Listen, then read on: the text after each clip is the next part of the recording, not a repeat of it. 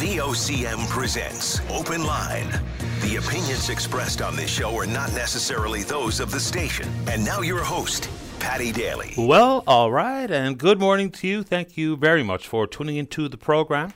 It's Tuesday, December the 6th. This is Open Line. I'm your host, Patty Daly, and David Williams. He's back in the producer's chair today, so you know the deal. You'll be speaking with David when you pick up the phone and give us a shout to get in the queue and on the air to talk about a topic of your choosing.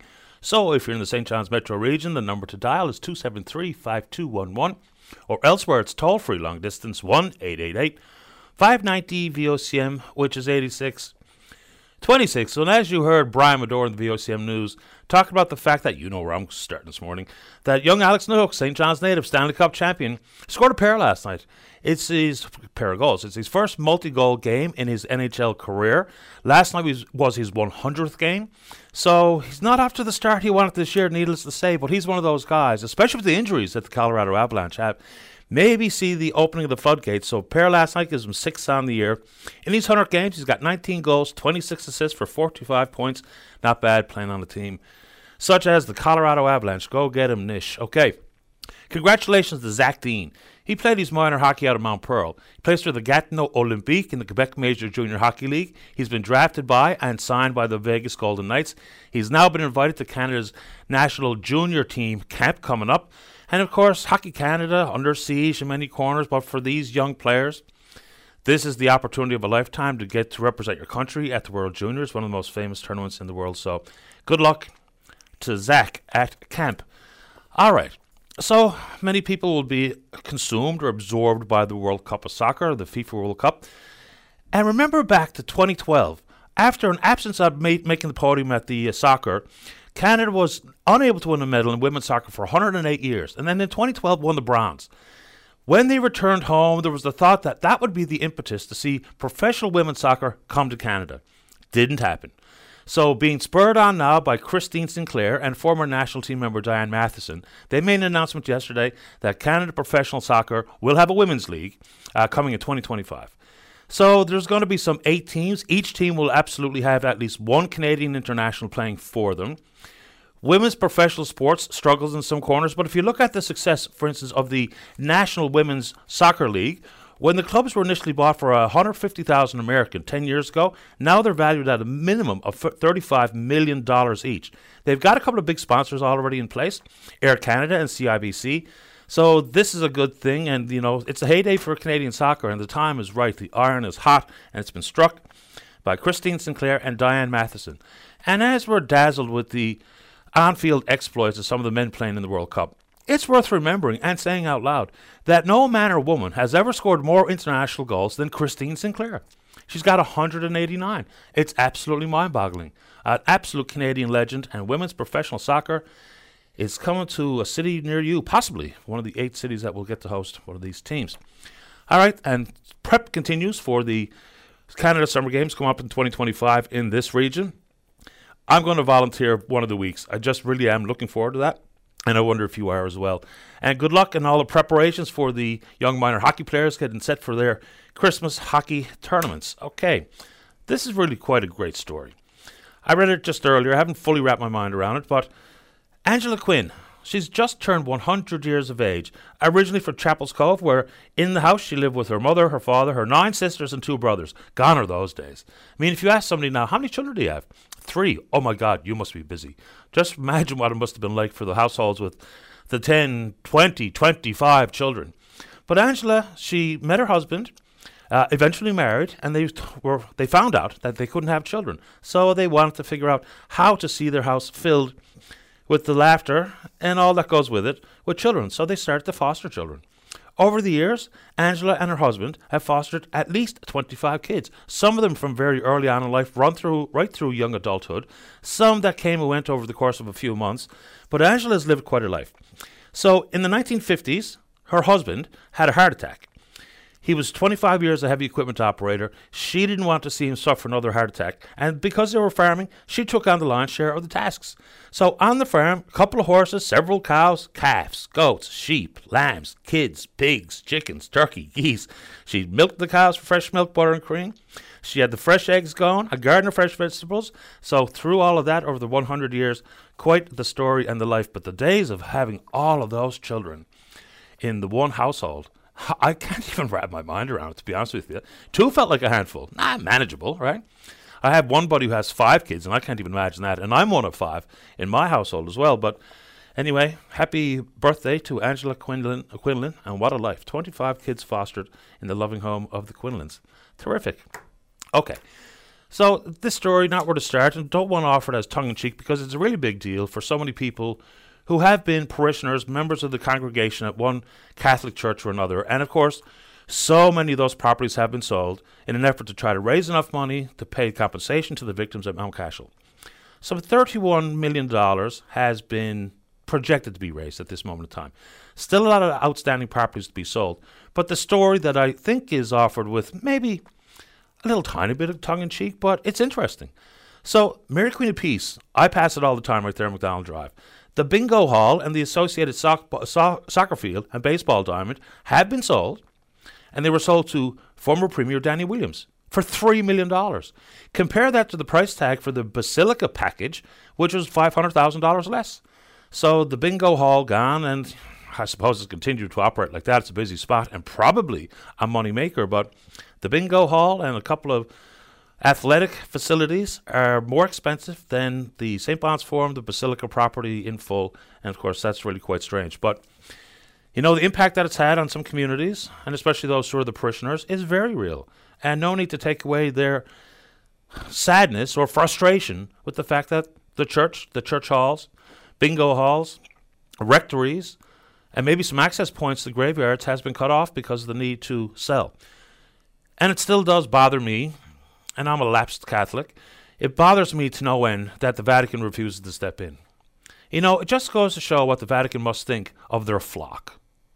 You know, the way that they've handled some of the collared representatives of the church, and for the parishioners now who are just out of a place of worship.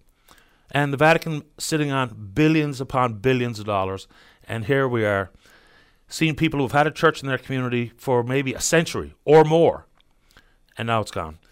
Add to it, it remains to be seen what the fate of some 33 schools and 11,000 students is. You can't foresee an outcome where the school is sold and is no longer used for educational purposes, as is protected in legislation with the Schools Act. So that story is really quite bizarre, but we're going to have to follow that through the courts to see where it lands. But that's a big topic if you want to take it on. We can do it. All right, and also as you heard Brian mention, and you're going to hear many people mention, is just what the respiratory illness season looks like, whether it be the seasonal influenza or RSV or COVID, what we are seeing across the country, and now an uptick or a surge for young children presenting sick at the Janeway. As a result, apparently there's been no surgeries cancelled yet, but many appointments have been cancelled. Rescheduling is ongoing. But if the numbers are approaching capacity-related matters now, it's not hard to foresee things getting worse before they get better. Some of that, of course, is complicated by the fact that so many parents are having a hard time finding cold and flu medicine, acetaminophen or ibuprofen for their child. And if you're a parent, you know full well, a sick child is the most stressful thing you can possibly consider. One of my neighbors has a child in grade 6. Yesterday, only 6 of 27 students were in the classroom. 6 of 27. And some of them apparently are quite ill at home. So where we go with that conversation, I'll leave it up to you. But you add to it the number of respiratory therapists who have walked away in the recent past from Eastern Health and the lack of cold meds. And then you read a story, it's really quite something. This lady living out in CBS had a sick 3-year-old. And through consultation with 811 said, you have to see a doctor within 24 hours. Well, easier said than done, as this woman found out. Now, she has a family doctor, but the earliest appointment she could get inside of that clinic was far too late, beyond the 24-hour recommendation. So going around to the walk-in clinic, coming to the emergency room in St. John's, told you're going to have to wait hours with a pretty sick child, eventually got to see a doctor, and the prescription of antibiotics to deal with the strep throat and the fever was given, and the child is on the mend, which is the good news. But when we all have that arduous task of trying to get into the healthcare churn, because once you're in there, by and large, the healthcare professionals are top-notch. But it's the frustration for so many of you waiting for a procedure or the unknown of when you're going to get a procedure and whether or not you can find a family doctor. And with all of the sick children that we're seeing around, and that's not fear-mongering, that's the reality. That's what we're actually seeing on the ground, including inside my social circles, where the absentee rate is getting pretty extraordinary in some schools, and that's a topic for your consideration. Of course it is. Okay. So it's hard to know some days, you know, whether or not we're beating dead horses, but the stories remain very eerily similar, day over day, week over week, month over month. And please do pepper me with some good news, like a gentleman did yesterday with an act of kindness from a tow truck operator. But people are keeping a close eye on the Bank of Canada, set to hike interest rates again. Nobody, no central banker knows exactly what the future holds. And interest rates absolutely cannot see a pragmatic impact on inflation for 6, 12, 18 months down the line. So with inflation where it is and the cost of living and the cost of groceries, I don't know where we start here, but in 2020, when it was 0.25% as the benchmark rate, of course, no one gets to borrow at that rate, and here we stand at 3.75, the thought that another quarter point or half a point might be in the offing, you wonder whether or not, even if it is one of the monetary policy levers that Tiff Macklem and others at the Bank of Canada can pull, whether it might make things worse in the short term. And I'm not so sure how many Canadians can suffer things worse than they are right this moment in time. I've been out there trying to do some fundraising and dealing with a bunch of businesses, and I can't tell you how many times I've heard the reference to the Bank of Canada as to why they're hesitant to spend any money. You know, all the same time, I mean, talk about the epitome of a perfect storm. The money was cheap to borrow. People did indeed borrow. So with inflation and cost of living and the interest rates and how much money has been borrowed, so even outside your mortgage, which is most everybody's largest debt, even though it builds towards some equity in the at some point in the future, Canadians have the highest household debt in history. So I don't know how they factor that in, because it's one thing to sit in the quote-unquote ivory tower and think about big picture inflationary controls, but how many people just can't suffer a half a point raise? Look, whether it be your mortgage and the trigger effect that may indeed take place for so many homeowners across the country, but people are waiting with bated breath to see what's going to become of the Bank of Canada's most recent maneuver, and that's coming. Okay. The federal Liberals have got to take a deep breath, step back, and figure out what they're doing with Bill C-21, gun control legislation. You know, most often when there's late amendments made to legislation, it muddies the waters, confusion reigns supreme, and then there's going to be, in my personal opinion, very fair questions asked as to how they evaluated what firearms or weapons or guns end up on a banned list. People who are in the know, and I took the time yesterday to connect with some gun owners that I know, and they are hunters, and they take it quite seriously. It's one of their most beloved pastimes is to be out in the great outdoors and, yes, hunt for game, for food. They're not trophy hunters. They pointed out several examples of this firearm here is almost identical to that firearm there. One is banned, one is not. So it might be a real problem politically for them, but even just pragmatically and realistically, if the starting point is fewer guns, I get it. But if the real thought is that it's about public safety, then they've got to go back to the well. Everybody knows it to be true. Even though there was a hike in the homicide rate, a very small one in the country last year, almost 25% of the gun-related violence is in amongst organized crime, the criminal element, gangs. So then you see a story yesterday, which is exactly what public safety is all about when we talk about guns and gun violence. The Toronto police, they reported, an 8-month sting, Project something or other, I can't remember what they called it at this moment in time, Project Barbell. So this is where public safety is enhanced.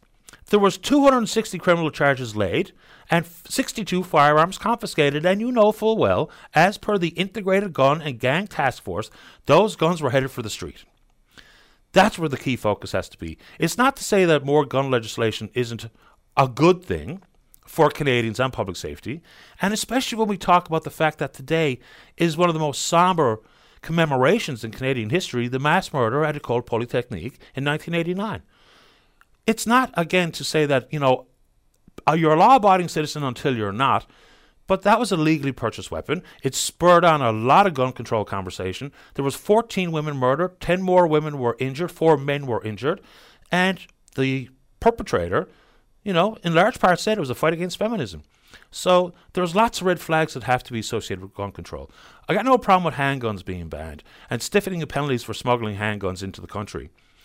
But the Liberals could do us and themselves a favour by a careful reconsideration of how Bill C-21 has been presented and exactly what it entails, and to alleviate the technical confusion about how certain weapons, who are very similar to their other counterparts made by different manufacturers with the exact same capacity but different model numbers, all of a sudden are banned. It just makes things confusing. It allows for the hyperbolic rhetoric about you'll never be able to hunt again or defend yourself and all those types of things. That's because gun conversations have become extraordinarily difficult. But I think it's a conversation worth having. Newfoundlanders and Labradorians, there's a couple of pockets in particular in the province where the per capita gun ownership is right there with the biggest gun ownership you'd think that it would be, you know, maybe Western Canadians with the hunting aspect, or in the some heavily populated central Canadian provinces and regions. But we're right in there on those numbers. All right, and speaking of violence, there's been some sort of coalition struck to deal with violence in the downtown core of this city. And I think a lot of lessons that this organization might bring forward could help other places in the province that certainly see a certain level of violence. But with the population in St. John's, it probably feels a lot worse than other areas because the numbers, of course, will add up much more quickly. So between the City of St. John's, Downtown St. John's, the George Street Association, Destination St. John's, Hospitality NL, the RNC, Music NL, they've joined forces to try to come up with some sort of plan. You know, the conversations might be slightly different in neighborhood to neighborhood and or in the bar areas of the city. But a lot of this has to boil back to the addiction to these synthetic garbage drugs, which are turning people into absolute zombies. You know, and every time I talk about it, I will eventually be called a social justice warrior and all the things which you intend to insult me with. And you can do exactly that, email, Twitter, whatever you see fit. But if we don't deal with the drugs, we're never going to be able to do much about curbing the violence. You know, decades ago when the most extravagant illicit drug was cocaine, and it wasn't stamped and caught with the fentanyls of the world and what have you, and the pills that people are being hooked on so quickly, it is not about your income or your level of contribution to society and or your family status or your socioeconomic status. Anybody can become addicted at any time. Now, for many of these people in the downtown core, it does seem like people who have been impoverished and now have this level of addiction, but we've got to get a handle on it. We just do. To even say that it's simply a matter of putting more police in the region, that's a short-term band-aid. It just is. Because it's a revolving door. They'll be back out ASAP, and they won't have cut or kicked their addiction. And so what happens? Not a whole lot. It becomes a turnstile. So the societal issues and the supports required and the types of drugs being consumed and the help and assistance to get off the drugs if you want, because you can't be forced off them. You have to want to realize that you've reached the bottom, the spiral is complete, and you need to get some help. But that coalition has got their hands, they've got their work cut out for them, and we can take it on. All right, how are we doing on the phone there, Dave? A couple of quick ones. So the City of St. John's applied to the province for some financial assistance in dealing with the residents of Kilbride and the amount of damage done by Hurricane Earl, or post-tropical storm Earl. So lots of roads were damaged and a number of homes were damaged. Some people had insurance coverage, some people had none, some people were underinsured. And so the city applied for some, what was the big number they applied for? It's over $900,000, and they've been denied in full. The whole issue regarding insurance and what gets covered, do yourself a favor and connect back with your broker and find out exactly what's going on. Because even if you see what happened in Kilbride or in Port-au-Basque or anywhere else, and I know there's some discussions about coverage for storm surge and those types of things, but so many people get caught off guard. They say, well, I've got insurance. Oh, my God, there's some damage to X, Y, or Z. I'm going to my insurance company just to find out I'm either uninsured for it, no coverage for it, or I'm underinsured. So, look, the brokers are there to answer your questions, not just to sell you policies, but the residents of Kilbride, and if you're one of them, who has maybe $8,000 worth of insurance coverage but $50,000 in damage, we're happy to take it on. Last one. So there's always going to be some questions and some controversy swirling at institutions, including at Memorial University. So whether it be removal of the Ode to Newfoundland convocation ceremonies, and look, people have an emotional attachment to that song. And then there's the issue with how protesters were dealt with at the most recent address made by President Vianne Timmons. What do they call it? The community report? Yeah, I think that's what it is. It used to be the President's Report. Now I think they call it the Community Report. And we're going to speak with Dr. Vianne Timmons coming up very shortly. So if there's anything that you'd like for me to put to President Timmons, I'm happy to do it on your behalf. We're on Twitter. We're VOCM Open Line. Follow us there. Our email address is openline@vocm.com. When we come back, let's have a great show. That only happens when you call, don't you know? Don't go away. And welcome back to the program. In addition to Zach Dean, who played his minor in Mount Pearl, being invited to Team Canada's World Junior Camp coming up. Another person from the province plays for Boston University, who we've given a shout-out. He was Player of the Week there a little while ago. That's Ryan Green. He's also on his way to camp. Let's go. Begin with line number 3 this morning. Cindy, you're on the air.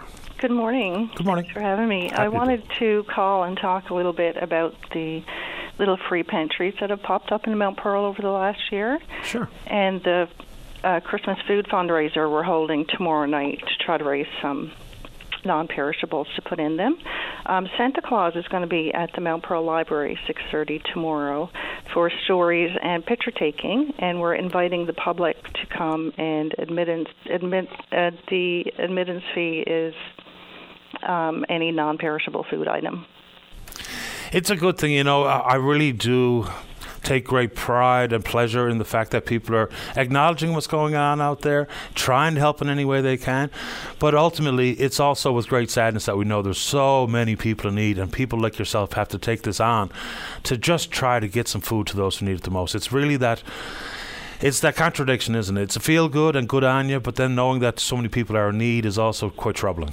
It really is. I started this in January. It kind of took off on me, and it is very mixed emotions. The need is really great, and we're doing what we can to try to help. Just a little drop in the bucket here. And so you're going to do the drive to try to fill up the pantries, but give us an example of what are in some of these pantries, where they are, what people need to do, or is it just come and take what you need and hopefully don't take it all because there's someone right behind you who also needs? That's exactly what it is. They are located, there's 7 pantries located around Mount Pearl. There's some by the Reed Center, the library, and you can find some on different avenues in the city. The neighborhood has been really good at just taking it upon themselves and filling them themselves as well, so that's really welcome. It really started in January of this year. I saw a post online of someone had filled a large freezer bag with hat and mitts and some food items and left it on a park bench for someone to find who might need it, and that really inspired me. I didn't want to just retweet the example. I wanted to go out and do something similar. And when I made enough for 4 kids and left them around park benches here in the city, and when people saw I was doing that, it just caught on, and the support was overwhelming, so much so that I had local businesses donating food and items for the kids.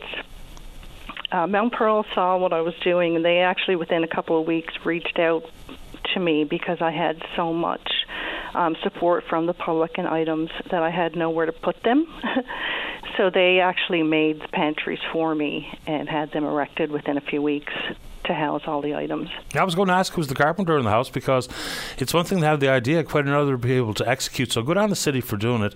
How much more frequently do you have to check on the pantries, refill them since January? Because from where I sit in the stories I hear, if there was 100 people that would have availed of that in January, it's 200 today. It is. I've been myself, just from the support of the public, been able to get out at least once a week to check on them. If there's any damage, and I'm really proud to say that they've been respected by the public. There's been no damage done to them except by the wind. We can't get away from that here, unfortunately. But if there's any damage at all, the city is really quick to get on that and fix them for me. We've had some really great success with them doing up different kits in that place in them during different times of the year. Like back to school time, I started a fundraiser, and we had enough kits to make complete school kit, so everything from pencils to glue, scissors, duotangs, everything a child needed to start school. We had 14 kits ready and made and out in the pantries for families to find who might need them. We did the same thing Thanksgiving. We had dinner kits made, so everything you would need for a Thanksgiving dinner was made up into a kit and left for people to find. So we had complete meals, which consisted of full-size tin of ham. We had boxes of potatoes and stuffing. We had the fresh vegetable stew packs, tins of gravy, and treats all put in one package so people could sit down and enjoy a Thanksgiving meal. And we're doing the same thing again now for Christmas, and that's why we're having that fundraiser tomorrow night. Give us the details on the fundraiser one more time, Cindy. The fundraiser is taking place at the Mount Pearl Library. Santa Claus will be here. He'll be reading stories to the children. We'll be singing songs, and we're only asking people bring non-perishable food items. And parents can, Santa will be staying for pictures, so parents can take pictures of their kids with Santa as well. I think it's awesome. I really appreciate the time. Keep up the good work, Cindy. Merry Christmas to you and yours. Thank you so much, and Merry Christmas to you as well. Take care. Bye-bye. Thanks. Bye. Free Little Power, Little Free Pantries in the city of Mount Pearl. And you see them pop up around, not only with some foodstuffs, but also some places like the little mini libraries, you know. Take one, leave one kind of stuff. Cool bit of community action right there. Will I take anything else before we come back? No, I should probably try to stay on task here. Let's take a break. Appreciate the patience of Tom and Sandy in the queue, but when we come back, we're going to be speaking with the president of Memorial University. That's Dr. Vianne Timmons. Don't go away. Weekdays on VOCM, it's Open Line with your host, Patty Daly. Join the conversation each morning from 9 a.m. to noon on your VOCM. We get people talking. Welcome back to the show. Let us go to line number 4. Say good morning to the president at Memorial University. That's Dr. Vianne Timmons. Dr. Timmons, you're on the air. Thank you, Patty. Good morning. Good morning to you. Appreciate you making time for the show. Now, no end to the issues that we need to talk about at Memorial University, but one that has become a very emotionally charged issue is when the Ode to Newfoundland was taken away from the convocation ceremonies. It will still be sung at some other celebrations at the school. You, I think, in reflection, didn't really think it was going to get this kind of reaction from the general community. What are your thoughts on it today? So, Patty, that's a really good point. The ode is very emotional for so many people, and we've learned that. We've learned also there are very differing views on what we have done. We have had many people who have not supported what we've done. Many people have said, no, we really need to look at the ode and the words in it. And then I've had many people who have said, thank you for doing that. So it's a really important discussion that many, many universities are having. You look at Ryerson, they changed the name of the university. McGill is in those discussions. Many institutions across Canada are really looking at names in particular and what they signify. And for our students, words matter. That's what we teach them. So I think it's an important discussion, and we'll keep working our way through it. But of course, Ryerson, McGill, and McDonald and those things, they come with connotations that are really quite dire and devastating in some cases, unlike the potential for a Labrador student or family to feel excluded from the Ode to Newfoundland. When we talk about inclusion, talk us through the thought process, because for me, including is adding as opposed to removing, because now there's a reference to neither the Ode to Newfoundland or the melody of O Tenenbaum for the Ode to Labrador. So how did the thought process go with inclusion equaled removing? So we didn't remove it from the university. We sang it at Remembrance Day, where it's historical and it really is connected to the regiment, and we will continue to do so. Convocation is about students, and if one student crossing that stage feels excluded, then we need to take a look at it. It's their celebration. It's their voices that really, really matter at Convocation. And we've been doing a number of changes to Convocation to make all our students feel included. We had throat singing at Convocation this year, and really exciting, we had the first time ever a student wore their Indigenous regalia as they crossed the stage. That is amazing to me. So I do not see it as being excluding, because we still are included in the ode in many of our ceremonies where it is focused on the historical history. But this is about the future, and it's about our students. And inclusion is extremely... I'm sorry, you cut out. I thought you were finished. I'm sorry. I said it was made in light of other changes that we made to make sure that it was inclusive of all our students. Inclusion is important for every reason imaginable. How do you square the inclusion circle with the Ode to Newfoundland decision and, for instance, with William Sears, who felt excluded because he needed his professor to wear an FM transmitter so that he could understand what was being offered in the lecture? So there's a human rights appeal. You offered that professor the opportunity to deny Sears that assistance in class. So how do you square that inclusion circle? Well, we're not including William Sears, but we're also concerned with excluding people from Labrador. So that predates me, Patty. So, but I do know that it is resolved now, and that the human rights supported the student, and we have supported that decision. When did that happen? Because I hadn't heard that. Oh yeah, that happened. Be in October, early October. Terrific. Let's get down to, I know what you want to discuss today, and it used to be called the President's Report, but now I believe it's referred to as the Report to the Community. There's a variety of things in it, but before we get to some of the important work done at Memorial and some of the highlights of it, when the protesters, whether it be Matt Barter's story, which was getting headlines, and or the protesters from MUNSU this past weekend that were removed, what led to the removal of the protesters?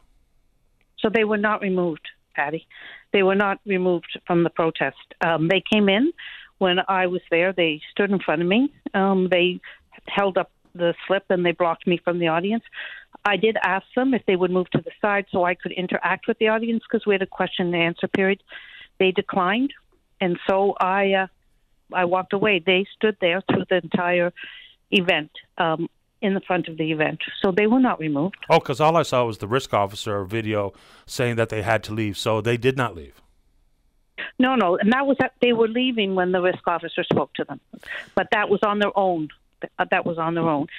So they were not removed from, they silently and peacefully protested there, but they did interrupt the event and block me from being able to see the audience. What would you say to folks who, whether it be at MUNSU or other students, because campuses of universities have long been the home of sit-ins and of dissent, because it's that ability to think for yourself, to stand up to those in authority, to talk about societal issues, to talk about operations at the university. Where's the place for protesters at Memorial? Because there has been some concerns with what people would call heavy-handedness with Matt Barter and or these most recent protesters. What do you say to those who want to be heard and how that's going to happen on campus? So as a university, we absolutely support student protest.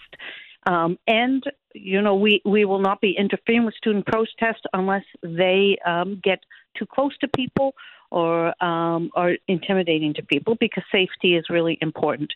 The situation you mentioned with one student, I can't speak about because the student is taking us to court. But there was an independent investigation to look at that, and I would encourage you to read it because it's very clear there's a difference between protest and harassment. And that is the line we want to educate our students. It's really important that they're educated about that line. So, at that event on Friday, the students were not removed. I spoke to them. They were invited to the event, by the way, Patty. We invited the student union to participate and come as part of our community. Most of the protests are surrounding the fact that the provincial government withheld, I believe the number, $65 million over 5 years. Consequently, the move on tuition. International student enrollment is strong and has grown. What do you foresee the future being for domestic students, given what was probably one of the most alluring facets of Memorial University was the cost? Sometimes I think in the past we probably focused on that too much and took away some focus on the great cooperative programs and departments, whether it be engineering or pharmacy or what have you. What do you foresee the issue with domestic students with the increase in tuition that we've seen? So we did this year have a drop in domestic student enrollments, and we need to get out in the schools and really ramp up our recruitment. We have committed millions to scholarships for students from this province, and we really want our best and our brightest to come to Memorial. We've also increased our student aid and emergency fund and worked with government. Government has increased the student aid portfolio. So my hope is that there's no student with financial need that cannot come to Memorial. As you know also, Patty, we did not increase the tuition for those who are already here because that was important. We felt we had a contract with them. And so students who are in second, third, and fourth, and fifth year are on the same tuition as others. And the other important point is we have the lowest tuition in Atlantic Canada. And that was a deliberate thing to make sure that our education was accessible to our students. With the withdrawal, or whatever the proper word is for provincial government funding, going to Memorial University, there still remains a pretty significant maintenance deficit or infrastructure deficit. What has been the new approach, fiscally speaking, to deal with it? You know, it's great to see the new science building built, and that's important, but we do know the age of Memorial University is starting to show. So what has your leadership group done? What's the new approach to the infrastructure deficit? Because the withdrawal of money from the provincial government here has really been reflected in tuition and fees.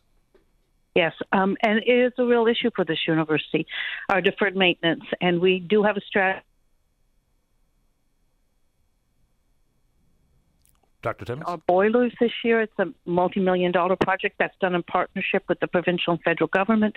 So they are helping us with some of our infrastructure challenges, but they are serious, and we're trying to get them. We look at the most critical, and many people don't see the work done on mechanical and electrical and water because it's behind the walls, right?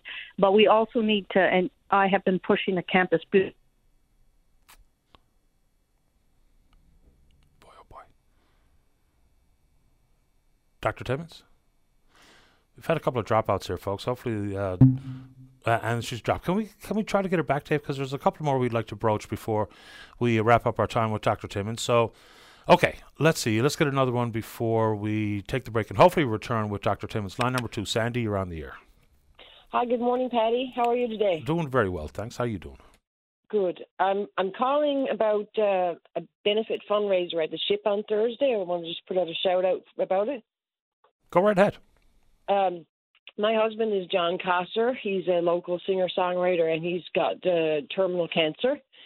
I'm sure you probably heard about it. And I've been trying for almost a year now to find a way to stay home with him to be his caregiver because his cancer is progressing. It's pretty aggressive.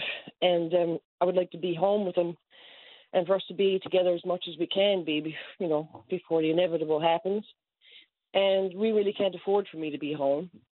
So I've been trying to figure out ways to do that. And I applied for EI, and I'm a self-employed housekeeper, so I was turned down. I don't qualify for EI.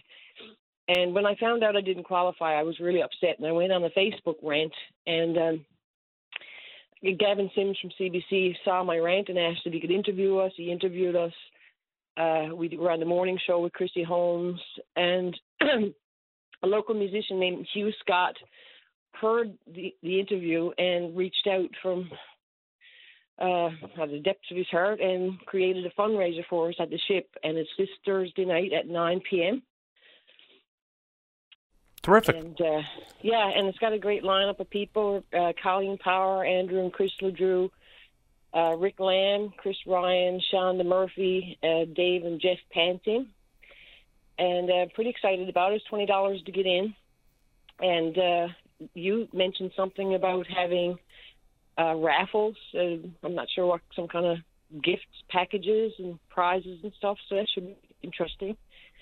And also, a month ago when this was proposed to us, this concert, John wasn't doing so well, and I was worried that he wouldn't be able to attend, but he's turned a bit of a corner, and we're going to sing even on Thursday night. So excited and incredibly nervous about that. He's not nervous. I'm nervous. Well, anyway. There's good people that you've reached out to. He was a good fella, good musicians that you've got in the lineup, $20. Of course, the ship is a renowned venue. And look, you know, when people in the arts community, musicians in particular, I think, it's just never ceased to amaze me how they're so willing to step up and to help the community, help individuals, help different causes, put their talents on stage to the benefit of others. I think it's brilliant. So what night did you say it was, Sandy? It's this week. It's Thursday night from 9 o'clock at night until 12. I hope it's a roaring success. Thanks for telling us about it. Thank you, and a big shout-out to Tony Murray for allowing it to happen in his venue. Yeah, Tony's the best. And you, Scott, for doing all the hard work. Fantastic. Thanks, Thank you. You're welcome. Bye-bye. All right, bye-bye. Bye. All right, let's take a break on cue, but when we come back, we do indeed have Dr. Vianne Timmons back in the queue. Don't go away. Welcome back to the show. Let's rejoin Memorial University President Dr. Vianne Timmons on 5. Dr. Timmons, you're back on the air. Sorry, Patty, I guess we got cut off. Yeah, the call just dropped, Bob. My apologies if it was on our end. Just for clarification before we keep going, is the university appealing the human rights decision regarding William Sears? I know it didn't happen on your watch initially, but are you appealing that decision? No. So it's not happening. You've now sided with the student, and that's that. Absolutely, yeah. Okay. We settled that. So we were talking about keeping their best and brightest. There's also an interesting story, and I know the comment coming from the university is you're following federal guidelines regarding the path to permanent residency for people who are doing graduate studies at Memorial University. They were qualified enough to go through what's called the rigorous academic standards, but unable to get a job in an effort to have permanent residency. Some of them want to start their own business. So talk about keeping our best and brightest. What needs to be done on that front? Because initially this year, there was a problem with student visas and stuff given federal backlogs. But what needs to change there so we can keep our best and brightest? So the federal government did provide relief on the number of weeks international students can work. And that's kind of a mixed blessing because some international, that will impact on their academics, right, when they have to increase their work hours. But we have a talent challenge in this province, and our international students are well-educated, hard workers, and entrepreneurial, as you mentioned. And we need to figure out a way to ease their employment and find ways for them to get employment here, because when they graduate, many want to stay. So we, in our international office, have brought in a career advisor, employment counseling. We're working with all our graduates, international graduates, to really find them employment, to give really specialized help and support, and to match them with employers in the province. I know you don't do roll call with students, whether or not they're present in class or what have you, but are we having an issue with lecturers and professors and absenteeism, whether it be for sickness or other reasons? One of my son has had a few classes cancelled. This one lady says that her son has had multiple classes cancelled and one in-person class cancelled for 5 full weeks. Are we having a problem? So it has not come to my desk. If we have, I know that we've had high percentages of the flu, as you're quite well aware. But I will ask those questions. It may have gone to the Vice President Academic Provost. It hasn't come up to my office yet, but I'm going to look into it, Patty. I do want to get to the report to the community. The issue at the beginning of the season was not only, or the school year, was not only student visas, what have you, but the housing crunch, especially in this area. 9% vacancy last year, this year around 3%. There was a program called Home Share where a senior could take in a grad student or an international student for low-cost rent in exchange for some household chores, what have you. It went by the wayside because of the tune of some $40,000. Do you see that being a win for the senior, a win for the student, a win for the university to reinstate something like that program? Absolutely will be a win. And I know you mentioned that in your interview with Lisa Brown. Yeah. And I'm looking into it because I wasn't aware of that program. So you're educating me, Patty, which I appreciate. But definitely those kind of innovative approaches are really worthwhile. Corner Brook's another area where we have real challenges in student housing. And, we're going to have to look at additional residence space. And I know that they have a proposal that looks at combining senior housing with student housing that I'm really excited about, and I'm hoping government will get on side. Let's get to some of the reports to the community. And one issue is regarding food. And so part of the highlight package regarded farming the north. What exactly is entailed in that hub in Labrador? So this is really exciting. One, the Labrador campus opened this year as able to provide academic program. We have the pie farm in Happy Valley Goose Bay, and it looks at hardy foods that can survive in northern climate. And this year they had a huge success in growing hardy foods, potatoes, turnips, strawberries even. And once they've done all the research and have all of those foods, they give those foods to the community, to people that need all along the coast. And there were hundreds and hundreds of tons of food that they distributed. So that is the kind of community connection that we do at Memorial University that sometimes isn't as well advertised as we need to make it. One area of endeavor that is not really well understood, but it's coming and at breakneck pace is artificial intelligence. There's a lot of good, there's a lot of concerning factors regarding AI. You have a new center opened at the university. What's the focus there, and how do we assess some of the public concerns with artificial intelligence? So this is a new center just opened. It's in our core science building. It's just getting up and getting going, but it is looking with engineering and computer science as leads, but also social science, as you mentioned, you know, looking at what are the ethics around artificial intelligence? How can we make sure that the impact on society is measured and thought through? So it will look at a multidisciplinary approach, both on the technology side, but also on the human side of introducing more artificial intelligence, which you're right, it's coming fast and furious. Yeah, so once that gets up and running, we'll dig into that a little deeper. Also, I want to talk about sustainable solutions and the just transition and the like. I mean, the Canada Ocean Supercluster just yesterday announced a couple of exciting projects that are really well funded to the tune of multi-million-dollar projects. And then you look at some of the coastal issues that we have to tackle. We've got the potential to be the center of excellence in North America. You know, with the simulators and the programs at the Marine Institute, with the work done at Sea Corps, with the gateway to the north, and MUN plays a key role. So when we talk about sustainable solutions, you talk about it through a two-wide-seeing lens. What are both eyes, and what are we doing? So we're doing many things around that, both at the marine level. You know, 40% of our research is oceans, and so we're really looking at the impact on oceans and the impact of climate change also on the north. We're doing a lot of work up in the north looking at the ice and the erosion of the ice and the impact on people's lives up there. We also, in Corner Brook, we have environmental science faculty that is doing amazing work looking at waste, both forest waste and fishing waste, and looking at how we can use those wastes to in a way that helps grow for agriculture. So there is so many things we're doing. We're looking at coastline erosion. Our scientists are doing amazing work in the area of sustainability and climate change, and will continue to do so into the future. And you're right, Newfoundland is a living lab for us, Newfoundland and Labrador. Our scientists work on the land with the people and they spend time in the communities. We spoke with Rob Greenwood from the Harris Centre yesterday. We heard from Joel Finnis and his participation in the creation of the Vital Science Report. Municipalities and their nimble ability to create programs regarding climate change mitigation measures. But, of course, that's going to require some investing from government, some out-of-house expertise that they're going to need to bring in. What role can Memorial University play there? Because as opposed to hiring an independent consultant, we've got a lot of real knowledgeable people that can be an important cog in the wheel of coming up with these plans. What's the role of the university? So we committed $100,000, $10,000 to a community scientist partnership. So one of our faculty or postdocs, they can get $10,000 to spend time in a community working on issues that the community identifies. So instead of having to go out and hire a consultant, you can come to the university, partner with one of our scientists, but the requirement is that they actually spend time in the community. So they have to go in the community, and the project has to be community driven. This is just an initial investment, so there will be 10 community scholars. My hope is that we can increase that pretty significantly once we see the success of it. We know that one of our scholars went to Norris Point and worked with the community on a sustainability plan for that community. That's the kind of thing that we want to increase and do more of.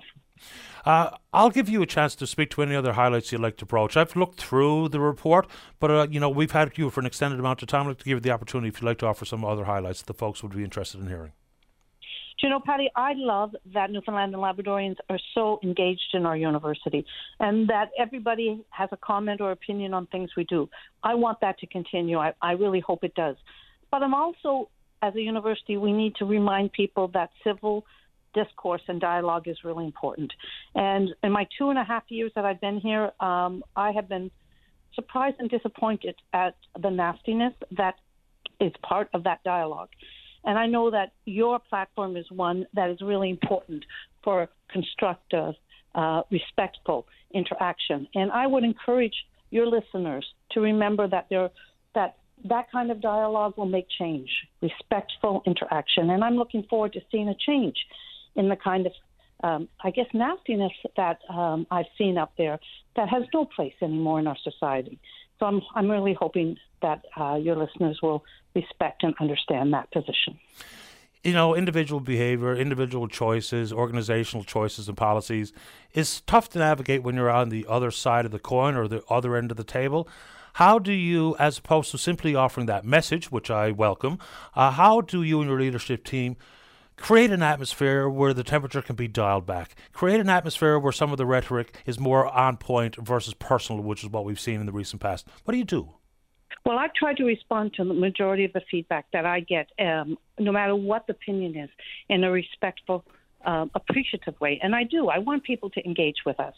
I've had to stop responding to some people because no matter what I say, they're going to come back with what I feel are inappropriate, personal, gendered comments and approach. So I think we need to teach people how to treat us too. We need to take a stand. And as a woman in particular, and a woman leader in this province, has a history, you know, as does Canada, of many of our women politicians, women leaders getting more, I think, a negative feedback from the public than the male counterparts. So I'm going to keep this conversation going as a leader, as a woman leader in this community, to say we want your feedback.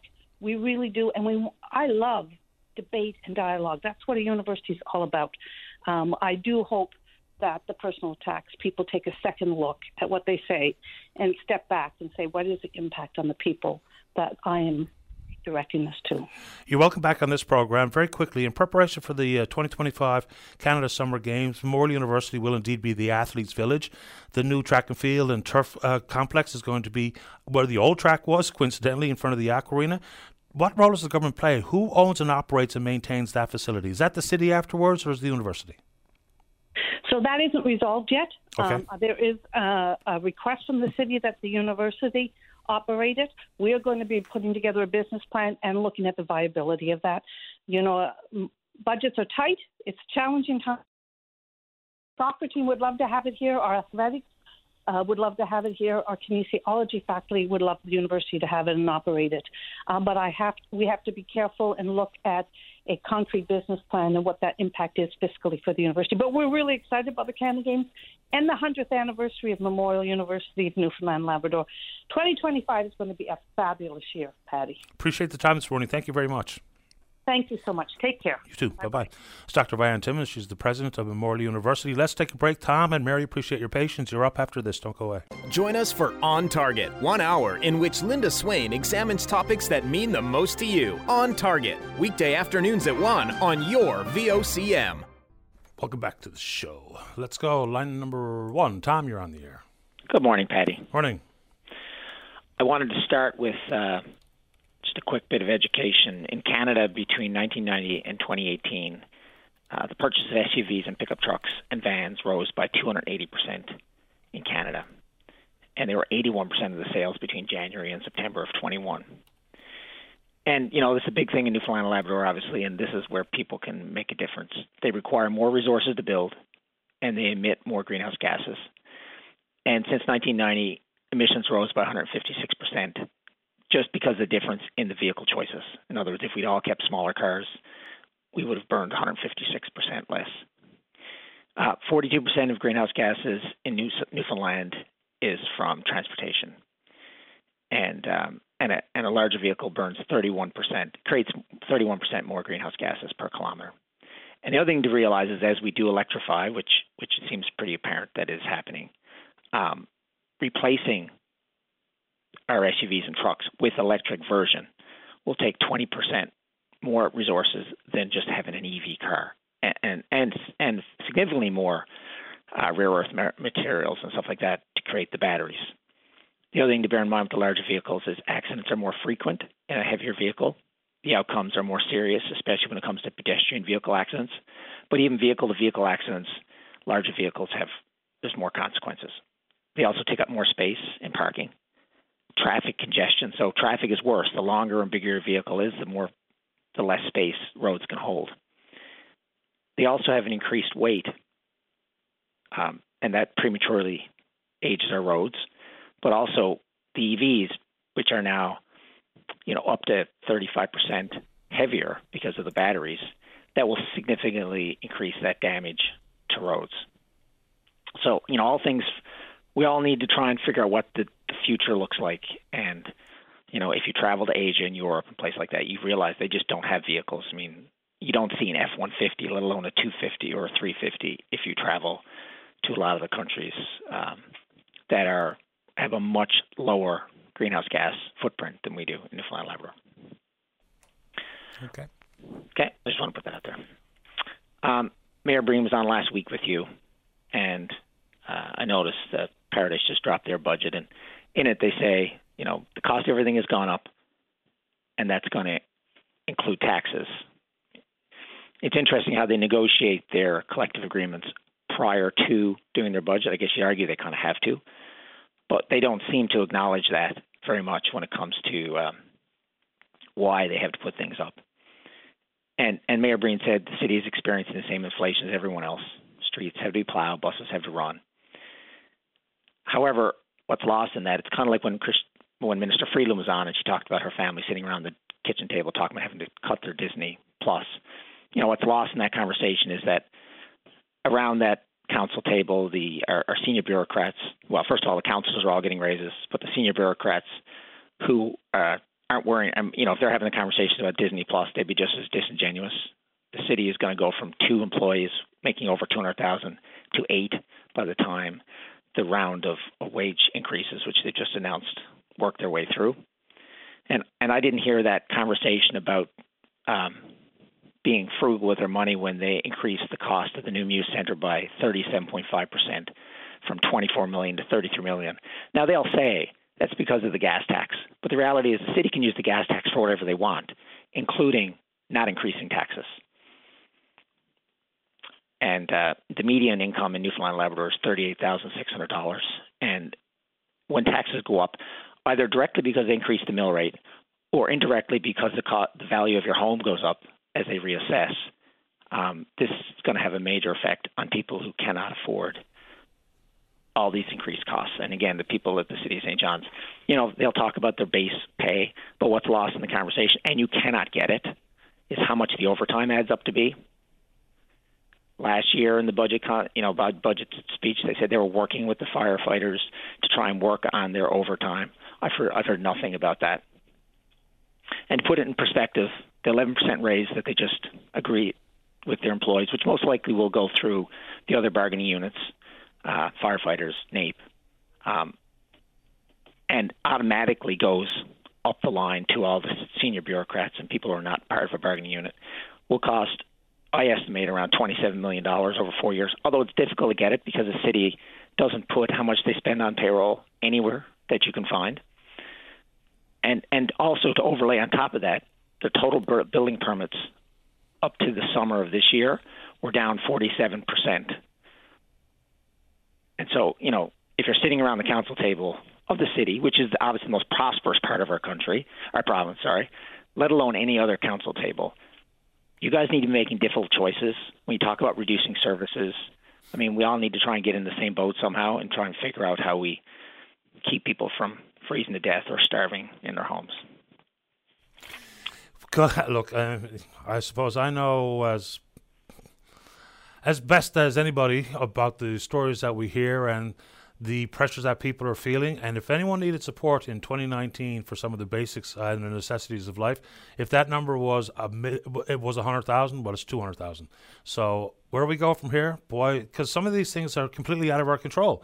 So people will look to, for instance, the provincial government to offer some assistance and some relief. But how many levers do they actually have available to pull on? I'm not so sure they have as many as people would like to. But anyway, I'll let you continue on before I run out of time. Go ahead, sir. Thanks, Chair. So, and that leads me to the next point. The government is not a provincial government, municipal governments, federal governments. They aren't some magic people with money trees that they harvest every night when we go to bed. That's us. It's the taxpayers. And we need to, when someone talks about, when a union talks about the employer, or when someone is on the radio asking for more money from the government, really what they're saying is, hello, everybody in the province or in this municipality.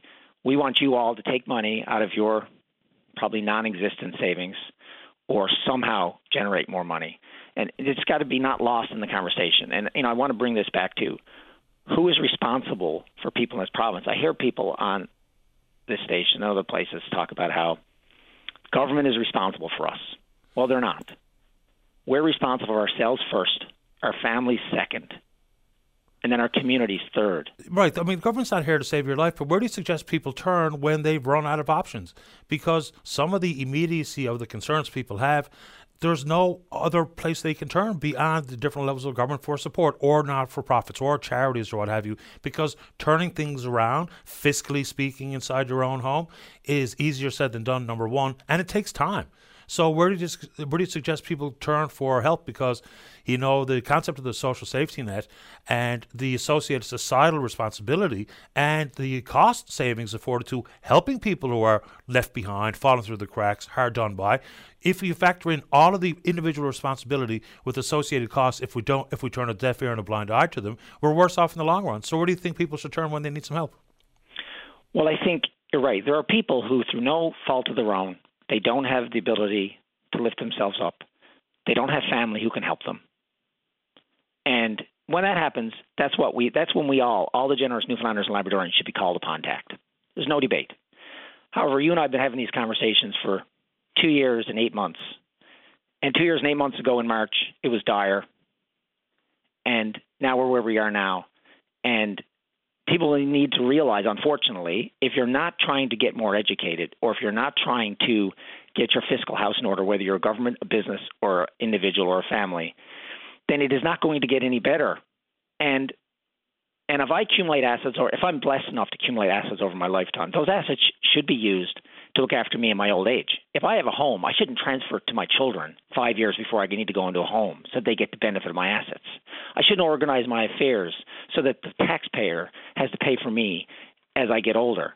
If my children – so I looked after my children until they were however old and helped them with school and did everything I did. I shouldn't get to waste my money on SUVs, larger homes, summer homes, side-by-sides, exotic trips, visits to local coffee shop all day, restaurants, and then expect the taxpayer to look after my parents when they get older.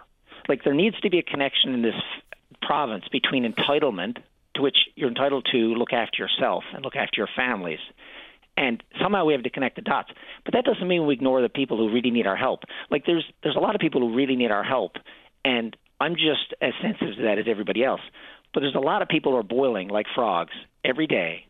You know, if you need to get your GED, go get your GED. If you know you will not be able to survive in the future unless at least one person in your family is working towards having some sort of trade or profession. And we all need to come together and figure all that out. It is only getting worse. It's not going to get better. But at some point, caring for seniors, though, also becomes absolutely the responsibility of the government. Because, like, for instance, if I had to try to take in, I'll leave me out of the conversation, if a family of four with two young children and already stressed financially to the brink needs to all of a sudden be fully and 100% responsible for senior care when we have complex medical issues in play and stuff, how do we remove the fact that these people have also worked their entire life and also have contributed to society and have paid their taxes, and now their medical needs are unable to take care of themselves, or they can't get the required home support?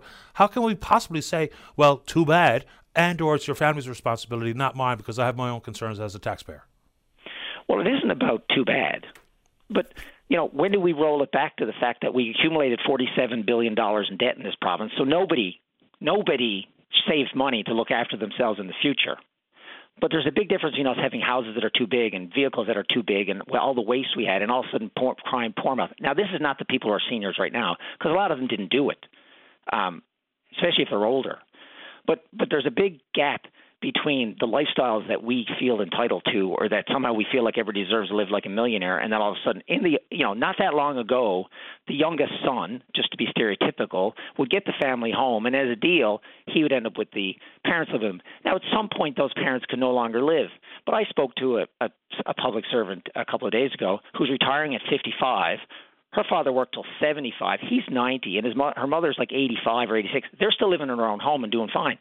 Like, there's a big disconnect between her checking out at 55 and then probably living to be 90 as well, and expecting, the taxpayer to cover her off till she lives that long.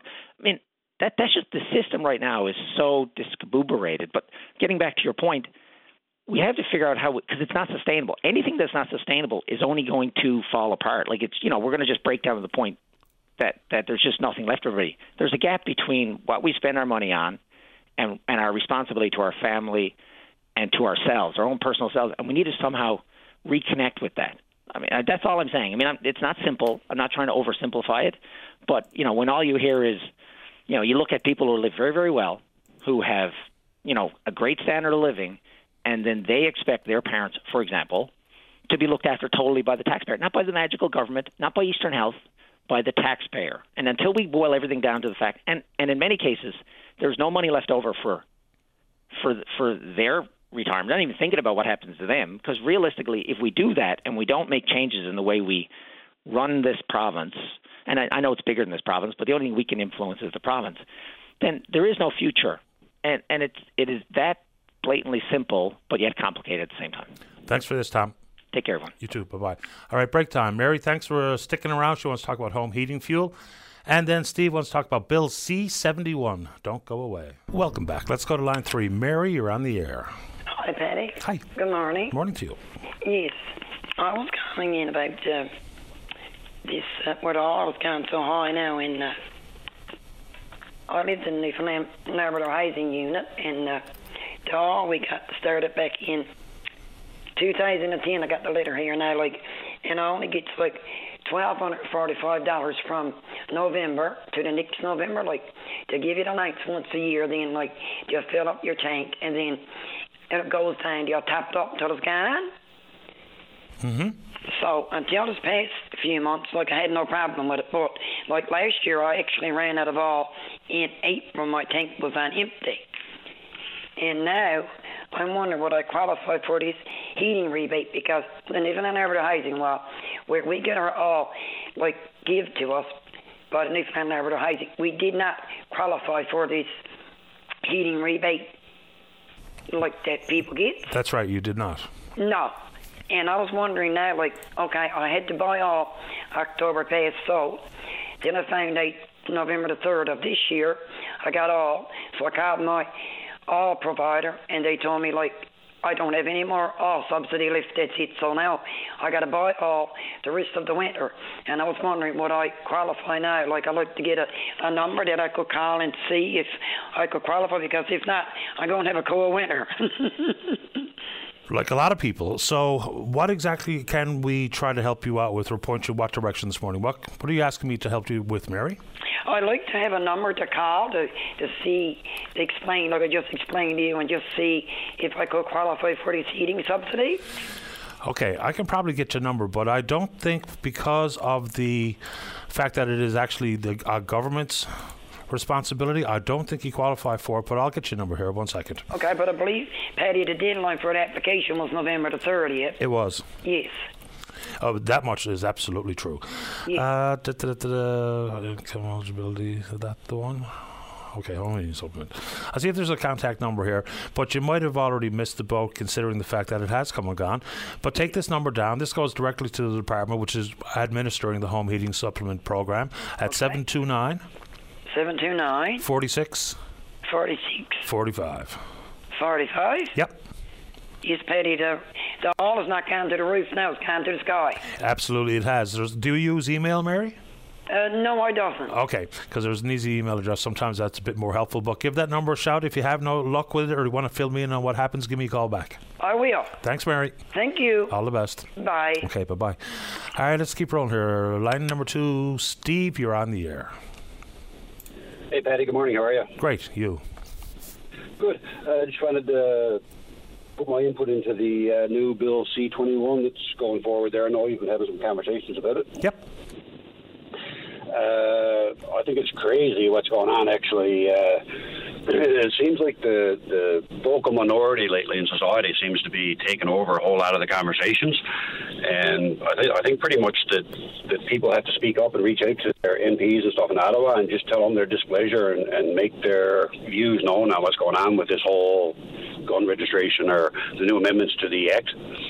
Yeah, I mean, prior to the late addition of these amendments, the vocal majority of Canadians are in favor of enhanced gun control, and they long have been. Absolutely, myself included, and I mean, obviously you have to have some control over it, but I mean, in the past, some of the means that the government has taken to do this hasn't worked. I mean, they had the failed gun registry a few years ago. They spent billions on it, and then, I mean, it was scrapped a little, not long after that. It lasted a couple of years. But some of the specific amendments that they made recently in this, that people are, I mean, you spoke with Bazan, I forget his first name, the end of last week. Andrew. Andrew Bazan, yeah. And I know some of his comments were a little bit confusing to yourself, I guess, not being familiar with the whole situation. But just to speak from my experience, I own 5 guns. 3 of those are going to be illegal if these amendments pass. So I know you said there in your preamble, you reached out to some of your gun-owning friends and stuff, and they were giving you some information on it. But just for an example, I own 2 guns. They're the exact same caliber, the same manufacturer, the same model, but one of them has a detachable magazine. So for those who aren't familiar, that's the little box on the bottom of the rifle where you store, where you put your ammunition. I don't know if you're familiar with that or not, are you? I am, and I've spoken to it, and you know whether it be a removable cartridge that can hold up to 5 rounds, and even if you don't have a cartridge on your weapon but it can accommodate a bigger cartridge, that weapon is going to be confiscated, including one from a guy I know who has a relic collector's piece, and that is going to be on the banned list, even though it hasn't been shot in decades. So I've tried to understand to the point where I think they've got to revisit it, because if there are firearms, one by this manufacturer, one by another, they're the exact same in reality with joules of power and capacity and magazines and everything else, but one is banned and one is not. That's all anybody needs to know. You can be in full favor of gun control legislation, but it's got to make sense. Now, some of the rhetoric that goes all the way to no one's ever going to be allowed to hunt again, that's foolish, right? But absolutely, just put weapons on the list that is about public safety. Now, of course, there's always going to be a law-abiding gun owner who is exactly that until they're not. But the fact that you're using this firearm versus that one, they're the exact same thing, then they either both belong on the list or they both belong off the list. Yeah, well, yeah, absolutely. So, but I mean, just to go back to the point of those 2 guns, they're the exact same gun. They hold the same number of bullets. One is illegal, one is not. So, I mean, it just goes to show that the people that are making the rules they're not familiar. They haven't familiarized themselves with what they're talking about. And I mean, when it comes to the enforcement, I mean, society's become so politically correct that we're afraid to speak out and say stuff that makes common sense. That's my opinion, anyway. You might disagree with me. But, I mean, to say that the guns are the cause of violence and that violence is going to stop if you ban guns, it's not. People are going to find another way to create violence. I mean, if you want to take it one step further, you can ban every single gun in the world. Are they going to ban 3D printers next? I mean, locally, you're familiar with the RNC investigation that was just completed. They raided a home in Flat Rock, and there was dozens of handguns that were printed with 3D printers. This has nothing to do with guns. They can ban all the guns in the world. If they don't ban 3D printers, gun violence is still going to continue. So I mean, you've got to take an overall, a greater look at what's causing the violence, how to stop the violence, and not say that by banning gun A versus gun B that it's going to happen. I've already conceded that point, but fewer. Yeah, if at the end of the day, Steve, if at the end of the day there are fewer guns, there is every piece of evidence that anyone would ever want. And people will always say, well, you know, violence, rates of violence can go down, and deaths, whatever numbers may be, may indeed be the case.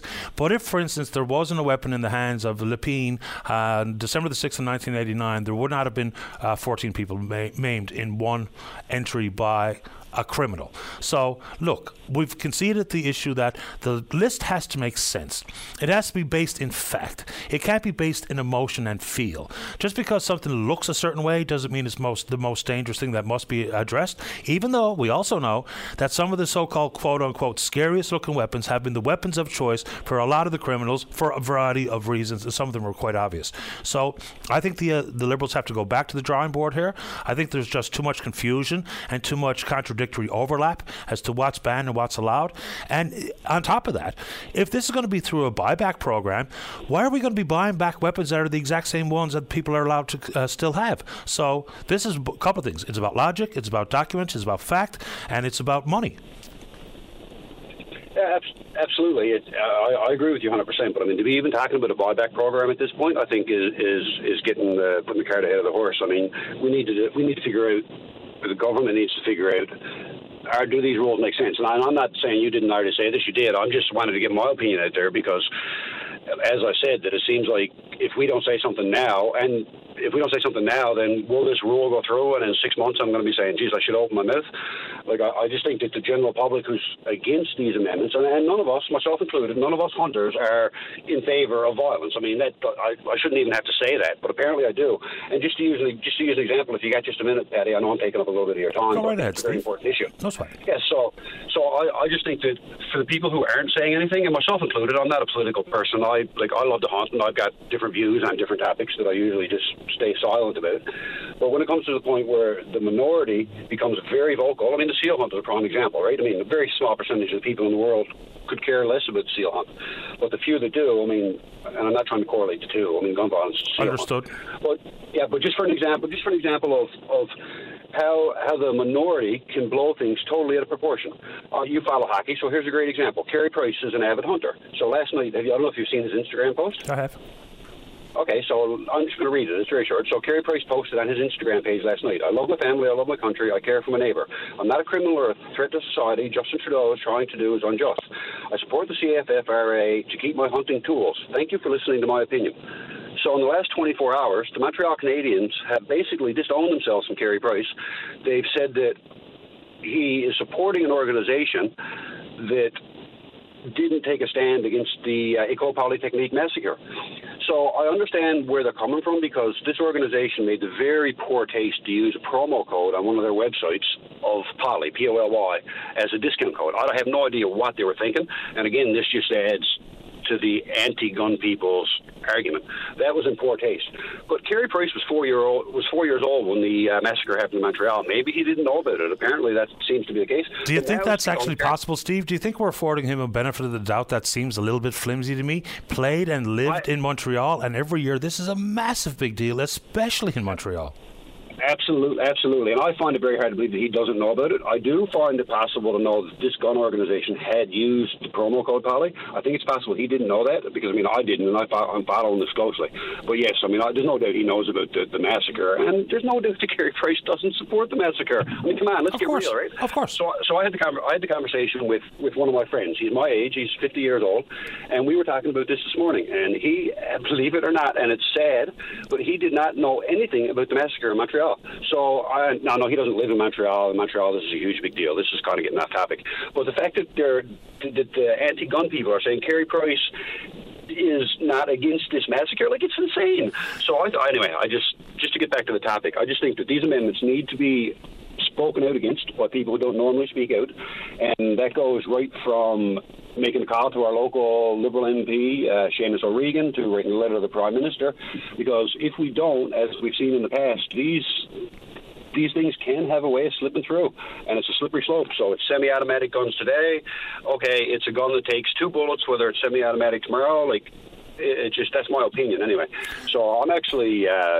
if it's okay with you, I'm going to give my number out of the phone. I'm not one for organising. I don't want to call it a protest, because that's probably the wrong word. I mean, but if anyone's interested in maybe getting a little demonstration together at Seamus O'Regan's office, like, I don't organise these things normally, but if no one else does it, I think someone has to take a stand. So I'll leave my number.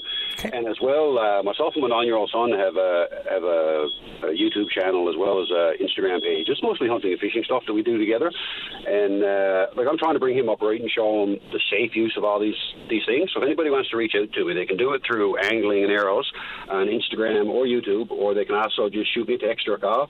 And if there's enough interest, and if some of these hunting groups like Andrew Bazan want to get involved, like, I think that we should maybe get a few people together and just have a friendly, I don't know what you want to call it, like an information gathering, so that we can just show that, you know, Seamus O'Regan needs to stand up and listen to his constituents. Some of these rules don't make sense right now.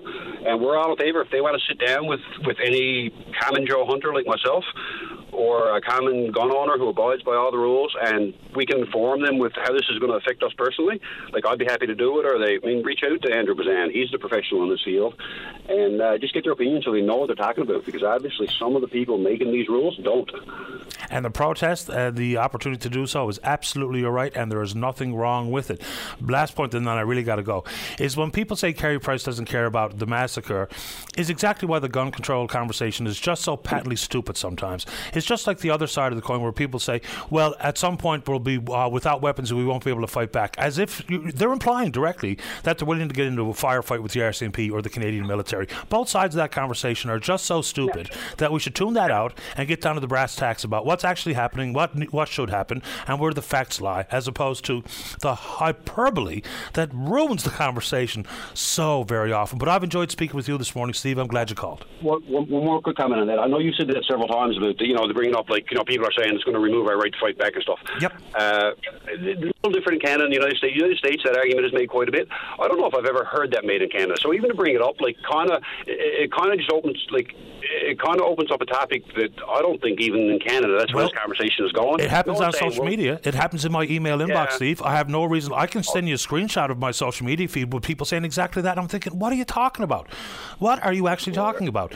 That's where the American psyche bleeds up over our southern border, and it becomes part of the political discourse, albeit completely unfounded and ill-advised and semi-ridiculous, but it does bleed into the conversation. The point was, the folks who say Carey Price doesn't care are as ridiculous as the folks who make that argument. 100%. I'll give you that one. I appreciate the time, Steve. Off I go. All right, Patty. Thanks, man. I'll leave my number. I'll leave my number on your producer there, just in case, or I can give it to you now, whatever the case. Well, we got it. He has your number on our screen, so it's the one that ends in 60. Absolutely. If anybody wants to reach out and be part of a get-together, let me know, and I'll see what I can do, or I might touch base with some of the organizations here and get something on the go. Appreciate the time. Thanks for your time, Patty. You too, Steve. Bye-bye. All right, break time. Don't go away. Got plans for midnight? Bring your VOCM along with the best soundtrack for every night, anywhere. The VOCM All-Night Show. Midnight on your VOCM. And welcome back to the show. Let's go to line number 1. Tracy, you're on the air. Hi, how are you? I'm doing okay, thanks. How about you? Good, thank you. I am a first-time caller, but I'm calling to ask you a question. You had a lady on last week or the week before. She lived around the bay, and she said in a biscuit house that had oil heat that she said was very expensive, and this Christmas she couldn't afford to do her baking. Yes, I do remember the call. I'd like to send her some money so she can do her baking for the community. Now, I'm going to have to go back through call sheets because I certainly don't remember any of her contact information, but what we'll have to do, Tracy, is we'll have a look through the call sheets of the recent past and see if we can identify exactly who that is. And when we find the name and the number, I will connect the both of you so that you can help her put some baked goods on the Christmas table. How's that? That would be wonderful because I've been thinking about her ever since. Yeah, I get those things stuck in my head, I tell you, for days and weeks and months on end. So, David, can you possibly have a surf through and see if we can find who that person was? She was quite witty. Oh, I remember the call. Yeah, she was grand laugh. Yes, she was quite witty about it all, though. Yeah. Yeah. Let me see if I can figure it out sooner than later, Tracy. Myself and Dave Williams will pour through the call sheets, and we'll see if we can get her number for you. Okay, and he has my number, so he'll call me or he'll give it to me? That would be really good. As soon as we can figure this out, we'll be sure to pass along the info. Thank you so much. You're welcome, Tracy. That's all I wanted. Have a good day. Same to you, and thanks for doing this. Okay, thank you. All right, bye-bye. Bye. Yeah, I can't remember. Violet comes to mind, but I'm not sure that's right. Let's keep going. Line number 4, Brad, you're on the air. Hello, Patty. Hi. Sorry for taking you off course here. No, anything is up. Everything's up for discussion. Go ahead. Okay, on Thursday, I went to a used bank machine, and it's my bank card that I use on the bank machine. I go there so you don't get charged your funds. So it's a PC machine, and I went in, and I tried to take money out, and it come up error, and it spit the card back out. So I tried it again, and it come up error, and I took the card back out, and the lady was watching me. She came over, and she said, I was just watching you because two people had trouble before that, but they didn't have PC card. You do. Now I know there's a problem with the machine. So she called someone, and right away they said, yes, we know that there was someone there, and they lost their money. It shows they gave me the money, but I never did receive it. So now I'm since Thursday trying to fight with them, and now they gave it to me on Saturday, and then they took it back, and they charged me now $59.98 fee for investigating it. And I can't get a hold of anybody there. I'm after trying so many people. Yeah, well, I mean, there's a ombudsman for the banking industry in the country. I don't know if you've gone to that lengths to file a complaint or a concern with them, because if you're dealing directly with the bank, we hear this all the time, it's a long, arduous process before head office makes any determination about removing a fee, removing a penalty, removing a fine, or whatever the appropriate word is. But there is a place to file an official complaint with the Banking Ombudsman of Canada. It is? There is, yeah. Would your people have that number? Yes, I can get anything. Sugar. I'm not a very good typer, though.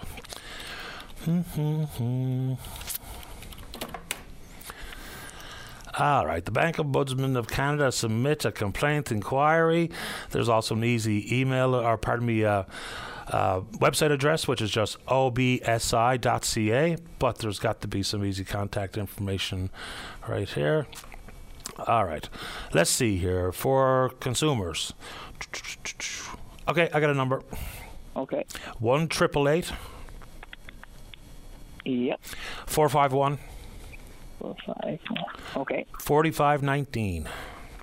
4519. That's the Ombudsman for Banking Services and Investments Canada. Okay. All right. I really appreciate it. No problem. Let me know how it works out. Thank you. You're welcome. Take care. Bye-bye. All right, bye-bye. All right, break time. When we come back, we're going to Wabush. Tina's there to talk about the no guidance counselor at our kids' school. They're having a hard time finding substitute teachers. And we know the recommendation to change the numbers of guidance counselors to the numbers of students is well over a decade old. Currently, it's about one guidance counselor per 500 students, when the recommendation from, like I said, at least 10 years ago was to make that number more like one guidance counselor to 333 students. Nothing's changed. Tina's up after this. Don't go away. Welcome back. Let's go to line number 3. Tina, you're on the air. Good morning, Patty. First of all, I'd like to thank you for letting me use up some of your time this morning. There's a couple issues I'd like to raise. First of all, I'd like to bring up about our school here in Wabush. It's JRS Smallwood. It's actually the school I graduated from. I know that this is the second year now for that school not having a guidance counselor at all. Last year, there was no guidance counselor, and this year, I know for me, my son asked to speak to a guidance counselor on November 2nd. And he never got to see the virtual guidance counselor until November 14th. Now, for my kid, in my situation, well, we've been through some stuff, and I sent my son to counseling and mental health for coping skills. So when he feels like he needs to talk about something, then he has to speak to the guidance counselor. So to me, that's a very healthy way to cope with things. And anyways, last year, well, I'm on the school council, so I had brought this forward many times that there was no guidance counselor, and the only thing that I was told was that nobody wanted to come here because it was so expensive for them to find somewhere to live. But this year, that's not the case, because I've also been told that there's 3 apartment buildings over into a teacher's apartment building in Lab City, and there is somewhere for the teacher to live or the guidance counselor. So now this year, they have a virtual guidance counselor, which is also unacceptable. Like, who wants to go online and talk to someone? Like, it's so impersonal, and it's just wrong. Like, why are we going that way with mental health? I mean, it could be anybody's child. Like, what if a child was being not fed at home or beaten or molested, and they finally got up the nerve to tell somebody, and they asked to speak to the guidance counselor, and there is none, or they got to wait 2 weeks. Like, it's just a very unfortunate situation. It's unacceptable. I've reached out to the Minister of Education about this, and I have not received a response. It's been about 3 or 4 weeks now. So that's my number one thing that I wanted to that's just one of the things I wanted to talk about, but it's a very important issue and in our education system and our young people. And I feel like mental health is such an important topic, and it's so important. There's still so many people who think that they can't talk about mental health and they can't talk about their feelings and discuss them. And I just feel like it's time now for our government to step up and place a guidance counselor. They may need some incentives. They may need extra incentives to get a guidance counselor here, but they're going to have to do this. There was a guidance counselor in that school 30 years ago when I went there. Like, we're going backwards in this situation. No, I mean, I think you're 100% right in saying that, and let's be honest, for some people who have the credentials to be a guidance counselor or teacher or administrator, there are some parts of the province that they probably don't want to move to, whether it be the great unknowns, whether it be remote issues, whether it be away from friends and family.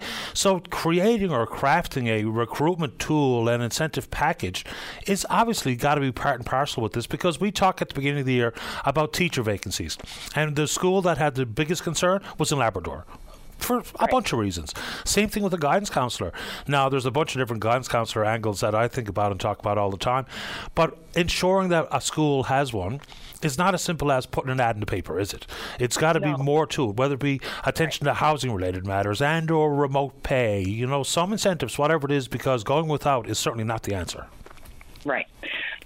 So now I'd like to discuss my other issue I'm having with the school right now. So I was still kind of a little angry, I guess, about the guidance counselor situation. And on November 25th, I sent my kid to school, just like a normal day. And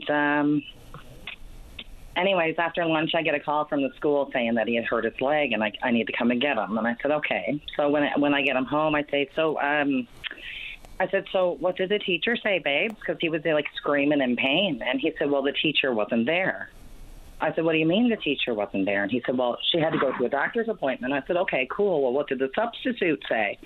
He said, well, we didn't have a substitute. I said, what do you mean you didn't have a substitute? He said, well, there's a shortage of substitutes, Mom. I said, oh. I said, well, what happened? He said, well, I was screaming, it's dislocated, call my mom. And one of the teachers came over and told me, well, it looks like a little mild bruise. And then another employee came and he said, call my mom. And he said, okay, come with me. We'll call your mom. And he made him walk down 2 flights of stairs.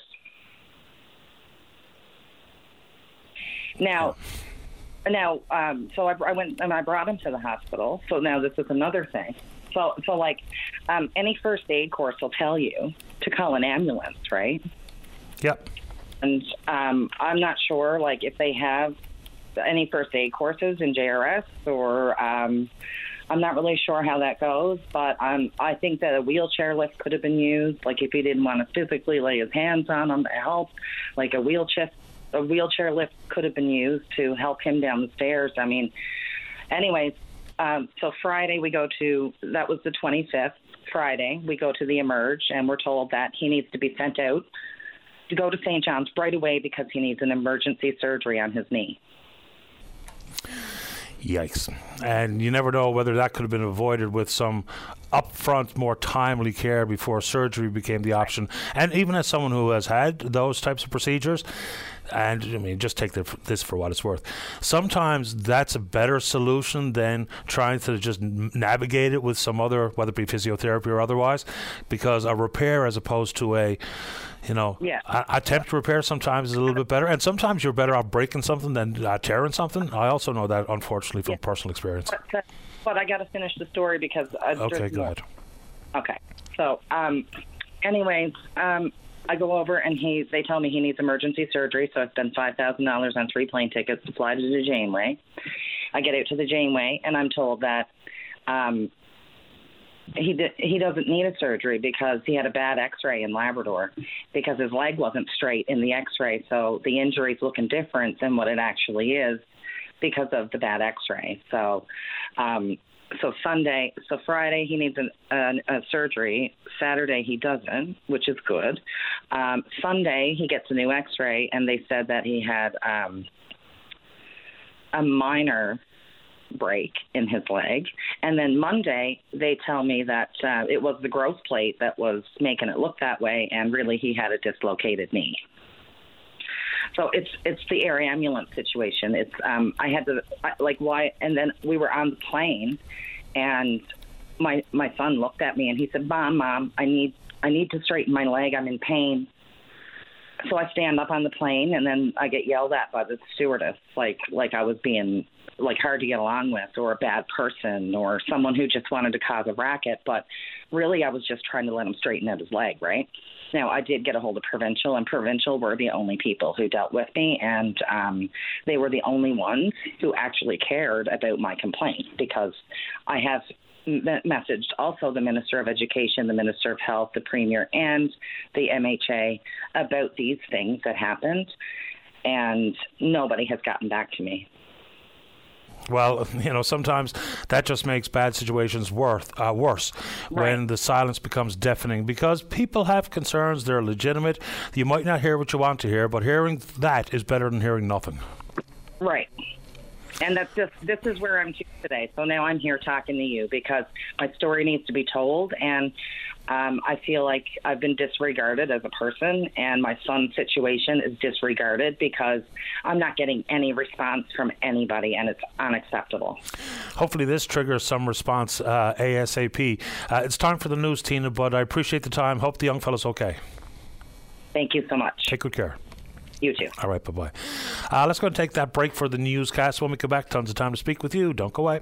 Take a break. Join us weekdays from 12:30 to 1 p.m. as we discuss anything and everything that's happening now. It's all on the table during your VOCM lunch break. Welcome back to the program. Eastern Health's clinical chief of cardiac care is Dr. Sean Connors, and he joins us on line number one. Dr. Connors, you're on the air. Good morning, Patty. Good morning to you. Welcome to the program. Thank you very much. Patty, I wanted to call in, partly just for a follow-up. I know I was on with Tim about a month ago talking about what I think is one of the great health initiatives in this province. And that was this partnership or this memorandum of understanding with the Ottawa Heart Institute. Yeah, just for context and to set this up, back in the spring you were speaking out about the backlog on the wait list. 200 early in the year, had it down to about 150. I think the story is from May, saying you wanted to cut it to under 100 people. Where are we on the wait list before we get to our partnership with Ottawa? You know, we're making good progress in the wait list. You know, I think all areas of surgery and other procedures that we offer have a wait list that's kind of ballooned post-pandemic, but we've been working our way through it. We week by week and day by day, I think we're getting into slightly better shape. So we hover 130 to 140 on our cardiac surgery wait list these days. But as we emerge from the pandemic, Patty, we tried to think of innovative ways that we might be able to get faster heart treatment to our patients. I mean, I wouldn't be happy if I was sitting around on a list and had to wait for a year, say.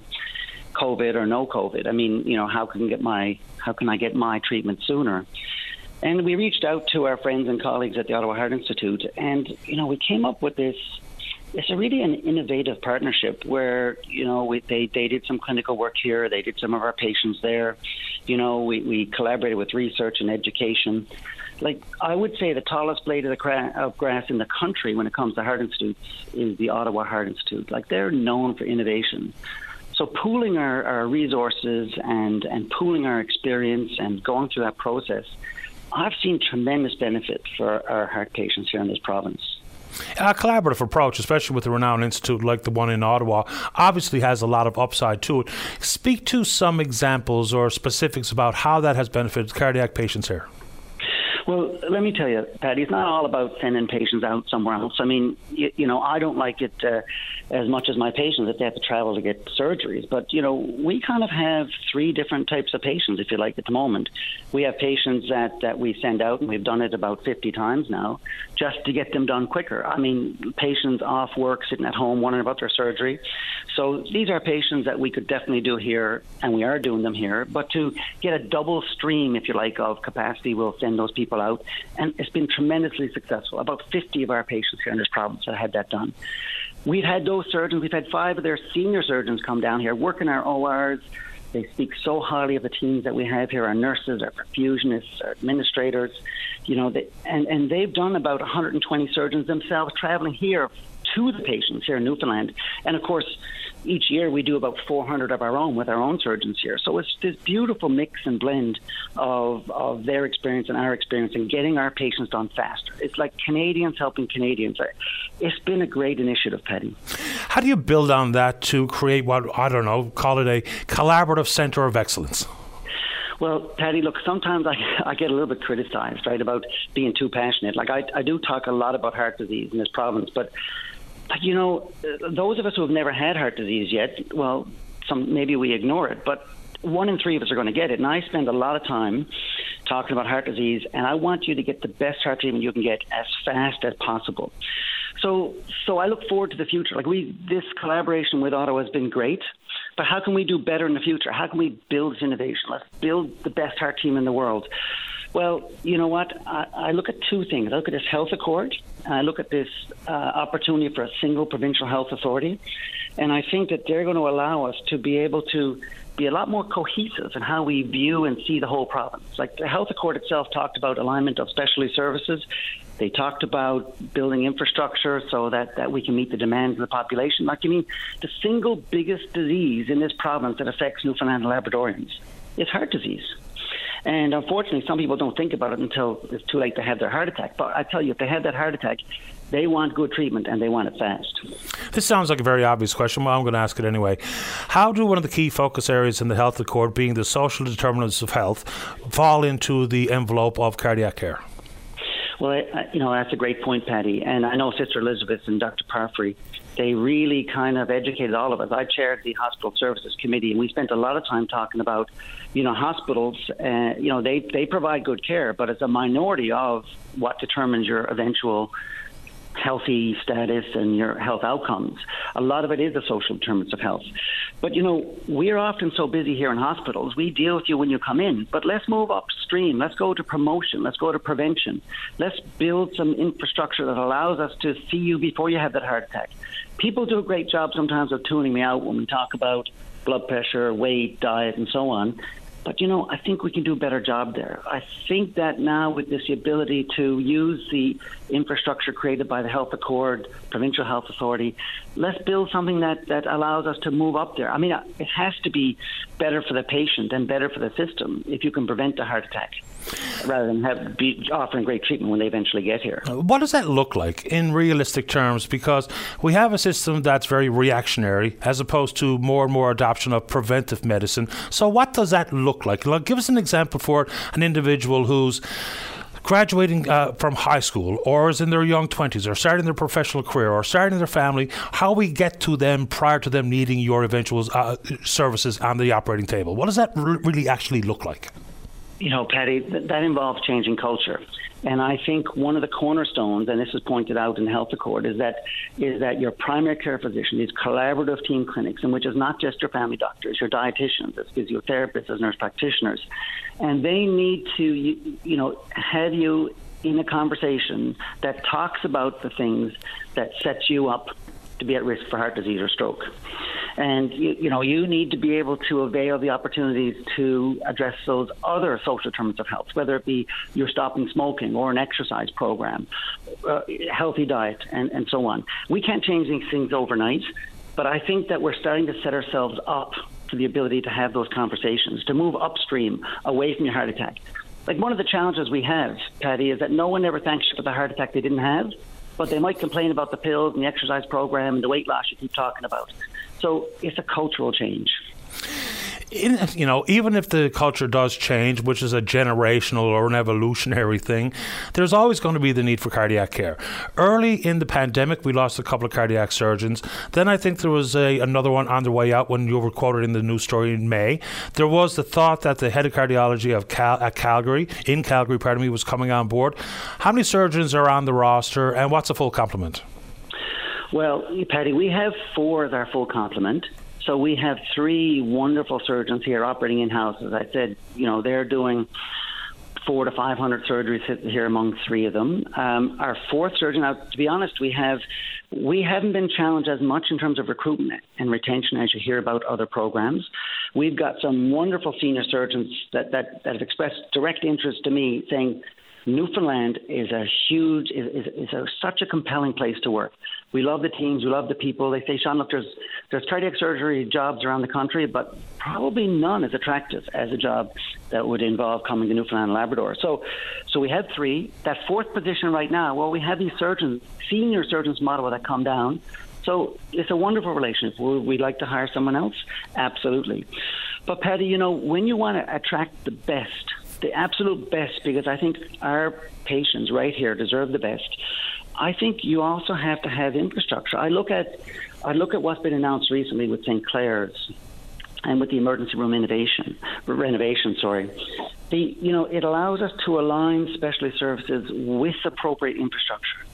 Like, you know, the last time that we were able to align services, I don't know, in the 70s, the health sciences was built. So, you know, we've moved a long way in the last 50 years in how we deliver treatment.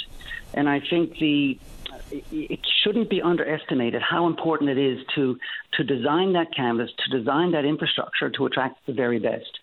I tell you, you know, these cardiac surgeons that I've been talking to, when they come here, they're all working currently in state-of-the-art places with new cardiac surgery ORs. They're offering innovation through tiny incisions, minimally invasive. They're getting their patients home faster. Why can't we offer the same thing here? You know, and the other thing is that cardiac care is more than just cardiac. Sometimes it's cardiovascular care. Sometimes it's stroke. Like, these patients all have a huge urgency attached to them. Like, and I think what goes through their mind if they have one of these diseases is, I want great treatment and I want it now. So I'm excited. I don't know how it's going to unfold yet with the new emergency room and the new St. Clair's. But I know that I get asked regularly about, you know, if I come to Newfoundland, and I'm very attracted about coming to Newfoundland. I mean, what kind of services, what kind of infrastructure do you have there? So although I'm not involved in the planning of those sites, I can see how important that is to get the very best to come here, to work on our patients here in Newfoundland. And I believe the person with the toughest job in the province is Dr. Megan Hayes, the new Deputy Minister responsible for recruitment and retention. You say that they're eager to come, but with the infrastructure not in place quite yet, because building a replacement for St. Clair's and or modernising and expanding the emergency room at the health sciences takes time. We not only talk about money here, but there's a lot more that the province has to offer. But in the concept of work-life balance and how many procedures that each surgeon is taking on, how important is it to find that balance? Because for some people, money is the be-all and end-all. For many others, it's not the starting point. It's whether or not they have the amenities, the training, the infrastructure, the modern operating theaters, and whatever else comes with work-life balance. How do you cast that message to hit the sweet spot? Because it's not easily done. Well, Patty, you know what? As always, we drill right down onto the issue. To me, if someone said to me money was the be-all and end-all, I'm not interested in hiring them to be part of our heart team. What I will tell you is that, you know, so Dr. Mark Well, he's the chief of cardiac surgery at Ottawa Heart Institute. He flew out of here this morning. He's just been here for 11 days interacting with our teams, operating on some of our patients. And, you know, for him, this position where you have the ability to be involved in the planning of infrastructure, how should it look like? Let's build a structure, say at St. Clair, that's going to, we've been down there for 100 years. What does the next 50 years look like? It's so attractive to people at the cutting edge of what they do in their fields of expertise to be involved in innovation. Money is not the currency of their lives. What the currency of their lives is the ability to make a difference, be transformative, and to be innovative. And he told me this morning after our rounds, he told me that he can't think of another place on the continent, he said, in which there's as much innovation and transformation going on. So I think to the people that we would want here with our patients, that ability to make an impact means a lot, much more than money. Dr. Connors, appreciate the optimistic outlook on the future cardiac care in the province, and really appreciate making time for the program. It's good running into you. Patty, thanks a million. And by the way, Maggie's doing great. She said hello. Yes, and hello back from me. I gave her a shout-out on Monday morning, much and richly deserved. Take care. You too. Bye-bye. As Dr. Sean Connors, he's the clinical chief of cardiac care at Eastern Health, and he made mention of Maggie. Maggie Connors, his daughter, is a senior at Princeton University, lighting it up in the NCAA. Let's take a break. When we come back, we're talking reconciliation, cost of living, municipal operating grants, and then whatever you want to talk about. Don't go away. Welcome back to the show. Let's go to line number 2. Say good morning to the PC member for Capson Francis. That's Jody Wall. Good morning, Jody. You're on the air. Good morning, Patty. Morning to you. How are you this morning? Good? Yeah, not too bad, thanks. How about you? I'm doing great, thanks. Thanks for taking my call. I wanted to do... Before we get going, Jody, if you could take us off speaker, that would be a great benefit to the listener. My apologies. No problem. That sounds good. Thank you for that, Patty. Appreciate that. I wanted to call in this morning with respect to the cost of living for municipalities. So, you know, when we're looking at the cost of living crisis that we're going through now, municipal governments sometimes are left out of that discussion, but they are going through a crisis themselves. And just for the benefit of your listeners, right now we're going through the budget. Municipalities are going through budget processes, coming down to budgets for 2023. And according to the provincial legislation, they have to have balanced budgets. They cannot run a deficit. So when you're looking at that, and Patty, as a former mayor, I sat through and was part of 8 budget processes, and I can tell you wholeheartedly it's not an easy process. It's difficult, because every decision you're making when you're putting that budget for a council to pass affects every member of your town or local service district or what have you. So it's an important process as it affects everybody. However, it's very difficult, and being through that, I know the challenges that it takes. So right now we have municipalities who are coming down with their budgets now, and they're finding it difficult, because of the cost of living that they are having to deal with. When you're looking at cost of fuel, if it's gas, diesel, or furnace oil, or the prices from contractors doing work in your towns, just right down to if you're doing some paving work and the cost of asphalt. Another big line item for those towns who have, and local service districts that have fire departments, are the operational costs to operate your fire department under the legislation that's in place, and it's just the cost of doing business. It's increasing for municipalities as well. So it's a difficult time for budgets to come down, and it's going to affect many people. What I'm looking at is, I remember when I sat back in budget estimates back in the spring, when we looked at the municipal operating grant that the provincial government provides to municipalities, it hasn't been increased in quite some years from my research. So it was $22 million annually to municipal operating grant from the province to municipalities that's given out, and it's based on different criteria. Your amount of people in your town, or your area, what infrastructure you have. So it's based differently for every town. That municipal operating grant is crucial for towns to do their budgets. And there's been no increase in that, as I said, what I looked was 7 years. So when we're looking at the cost of living increase for municipalities, one thing that we can look at definitely, and I brought it up to the minister back in the spring, was the increase in the municipal operating grant. And that's one thing that the province can look at with respect to municipalities who are struggling and who are, they want to provide the services for their residents. And it's a very fine line when you have to provide these services, when elected officials are making decisions, realizing individuals and the cost of living crisis that people are going through in 2022. One of the big ones was the percentage of federal tax that gets afforded to municipalities, which is far too low. Then it's the concept of how much gas tax should flow to municipalities, and it's far too low. And then the province cut the provincial gas tax in half, which means we'll never see any move on that particular front, and it remains to be seen what moves are made when the carbon tax revenue windfall goes by the wayside for the province, when the federal backstop kicks in next year. So there's a lot of moving parts there. The MOGs have never really quite made sense to me, to be honest with you. I know there's some in, some out, but when municipalities, very much unlike the provincial government, and you're right, as a former municipal leader, the Mayor Puchkov, the balanced budget is a legislative requirement. So putting, again, a further potential burden on ratepayers or taxpayers, property tax payers in the municipalities is kind of passing the buck. I mean, I know there's only one real pot. We're all taxpayers and we're all ratepayers. We can make the subtle differences based on where you live and how much you pay, incorporated municipality, LSD, big city, small town, but we're all the same pool. So when you have very little nimble opportunities as a municipality, it's kind of always been curious to me that without the appropriate division or distribution of federal tax, gas tax, MOGs, we're really leaving it to the groups that have the least amount of flexibility to make ends meet versus the ability to borrow at a much cheaper rate, and without legislative requirement to deliver balanced budgets, we're making it tough in all the wrong places and doing it on purpose. Paddy, I couldn't agree more. There is only one pot for taxation. I've said that previously, and I'll repeat it. When you're looking at going to the well time after time, it causes more problems. And I'll give you an example. I have seniors in my district who I've known a lifetime who are in the process of selling their homes and moving out because they cannot afford to live in their homes any longer with the cost of living crisis that we're facing. They're looking at, you know, downsizing into a one-bedroom apartment for, you know, just to make ends meet.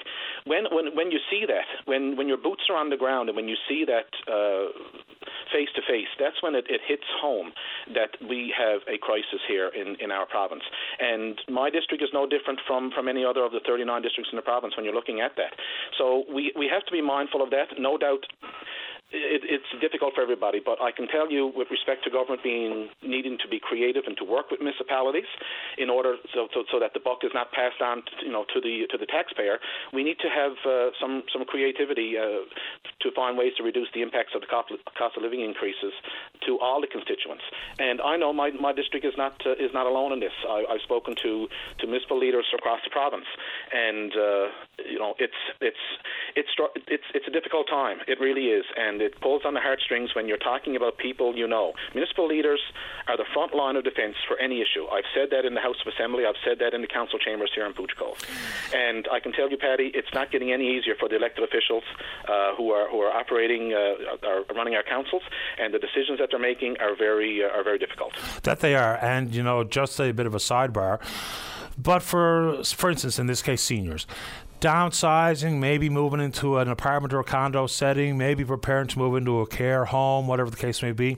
Another issue the government has got to figure out sooner than later is the fact that so many of these people may indeed have their home, their family home, built on Crown land. And unbeknownst to them, they don't own the land. Consequently, it's either pay the government for it because the elimination of squatters' rights has made it a very expensive, timely issue with the quieting of titles and or paying the government the whatever estimated value of the land is. We've got to figure that out because before long, it's not just the diamonds in Catalina. It's going to be spattered all over the map, because if you look at the map of Crown lands and try to guesstimate where actually people's personal individual dwellings are built, we have got a problem that's only going to get massive in the days and weeks and months or years to come. So on top of downsizing, you got to figure out exactly what we're doing when it comes to Crown lands. So I'll give you the last word. Exactly, Patty. That issue is going to compound for sure. So I just wanted to get that out today, and to basically applaud the municipal governments who are making these tough decisions. As I said, I've been there. I've been at the table. I've been part of the process. I know what they're going through. It's not easy, but I just want to recognise that today. Patty, before I go, I do want to give one shout out, and it's to Councillor Marion McCarthy in the town of Flat Rock. Last night I had the opportunity to be with Mayor Darren Thorne, his full council, and his complement of staff to recognise 25 years of municipal service that Councillor McCarthy has given to the town of Flat Rock. So this is definitely a highlight. It's not very often that the municipal councillors get to 25-year service in, but I can tell you, I've known Marion all my life. She's an awesome community volunteer. She gives so much of herself for the benefit of others, and I just want to give a shout-out to Councillor Marion McCarthy in the town of Flat Rock today for all that she does for the benefit of the residents. And I echo that. Bravo, Councillor. And there's a couple other examples. I wish I could remember the lady's name. She's in a smaller rural community. She's been 50-plus years involved with municipal politics, and you throw in the Durham Flynns of the world, and you know, exactly, people have put some massive effort in, and sometimes as volunteers and taking on an absolutely full-time demanding position.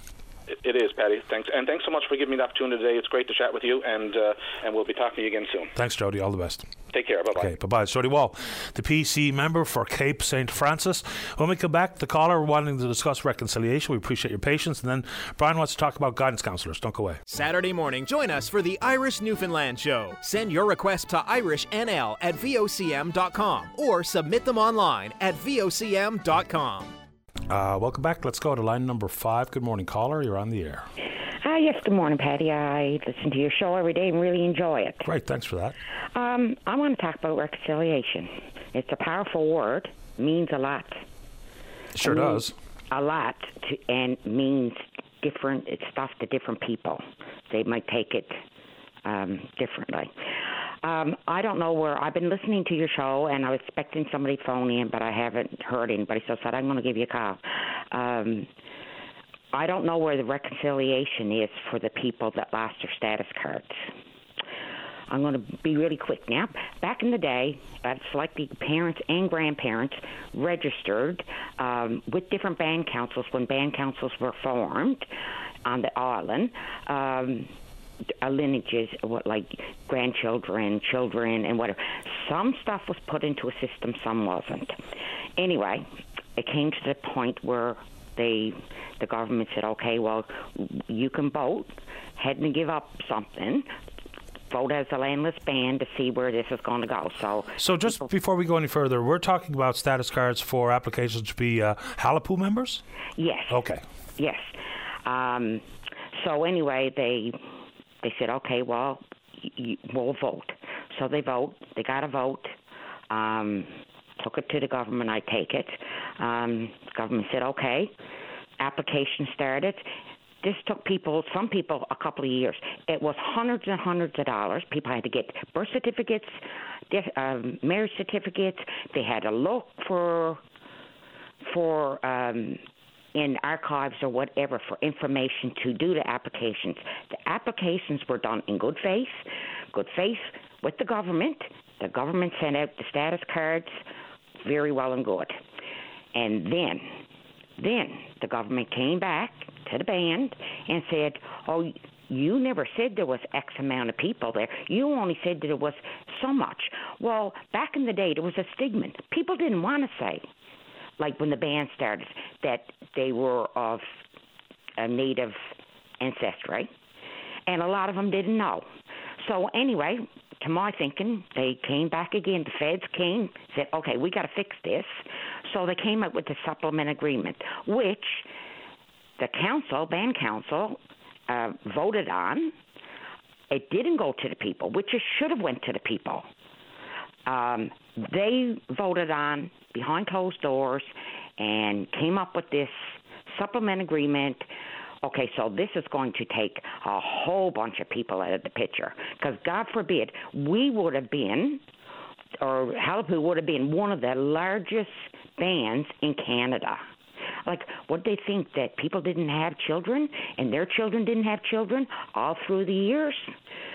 So anyway, there was no consistency when all of this supplement agreement paperwork was done, and that was another whole piece of work, and it was sent to Manitoba. There was no consistency. Everybody knows that.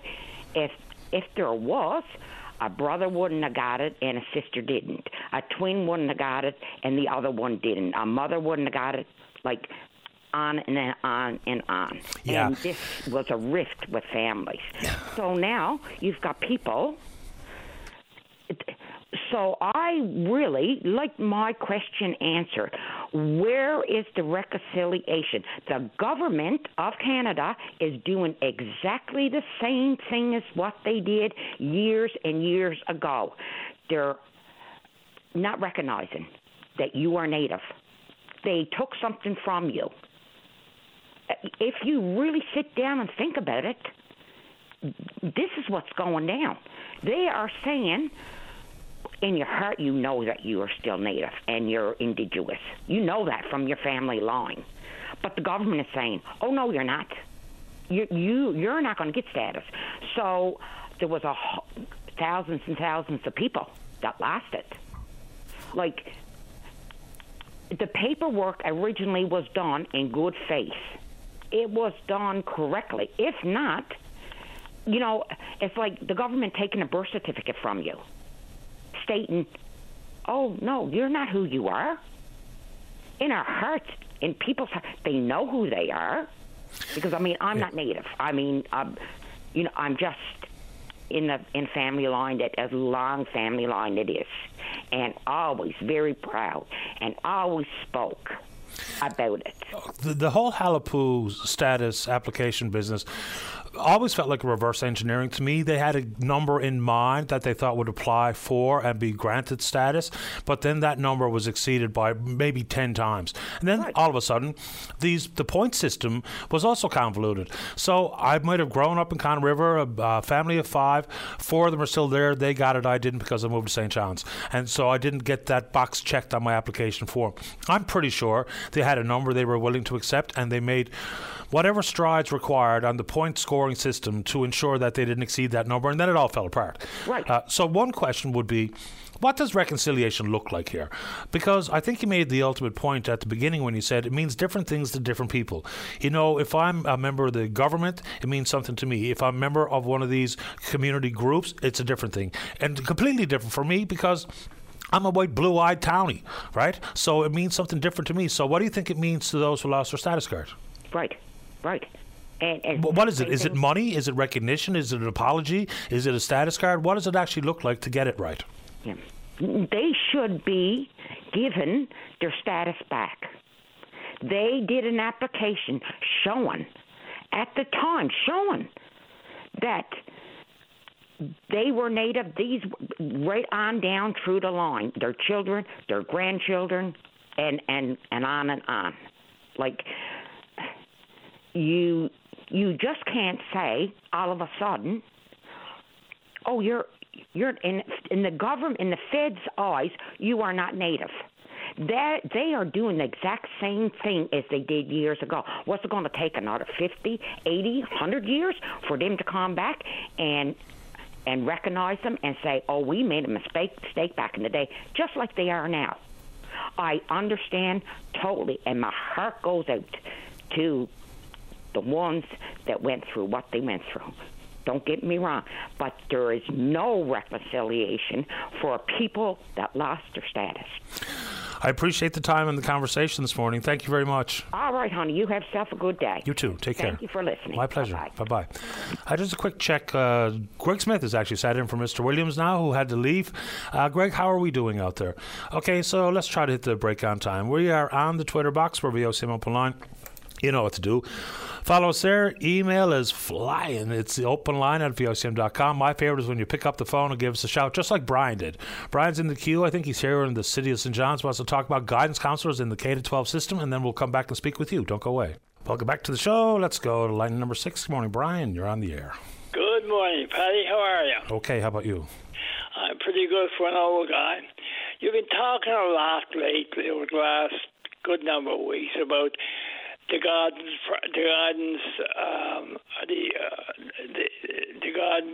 teachers in the schools, and you know, I've been doing lots of research.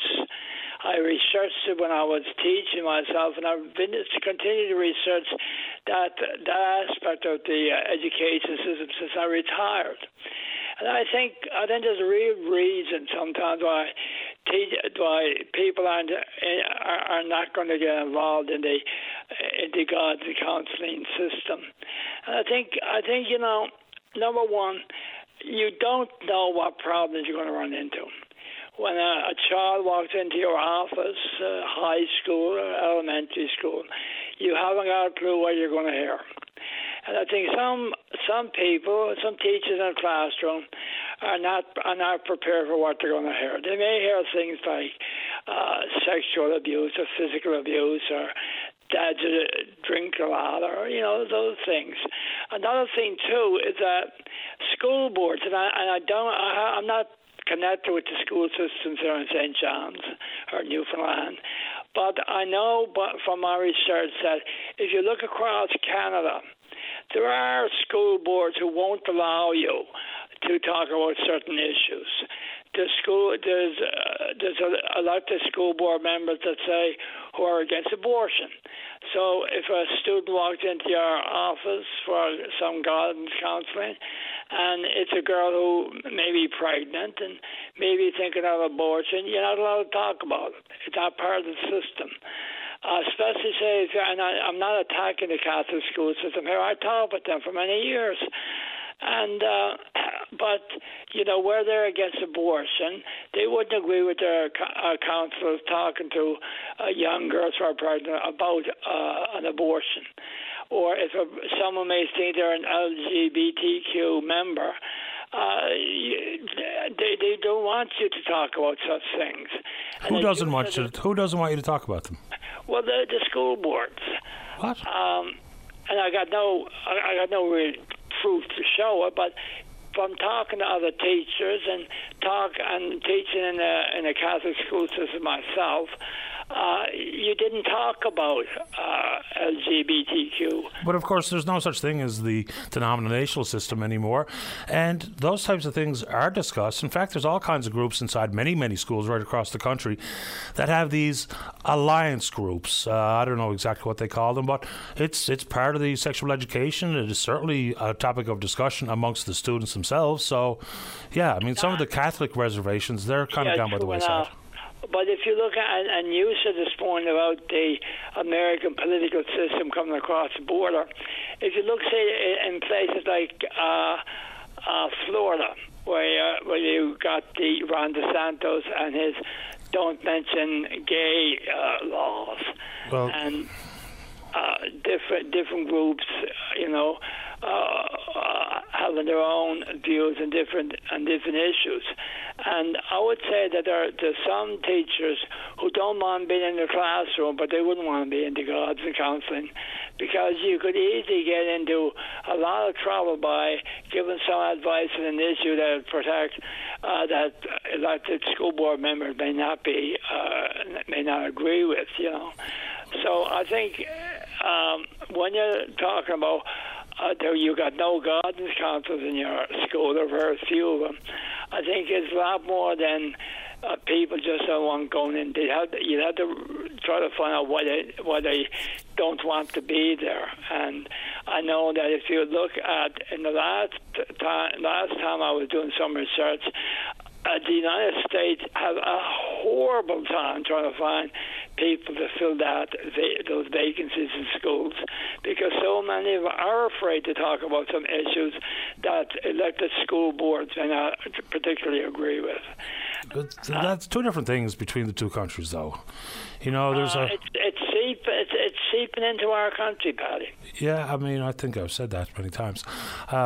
And the concept of what guidance counselors can and cannot do and trouble they may or may not get in, it's a different set of circumstances when you have a teacher versus someone who's trained as a guidance counselor, which is why teachers will avoid some of those conversations. And I can't say all teachers, but some absolutely would.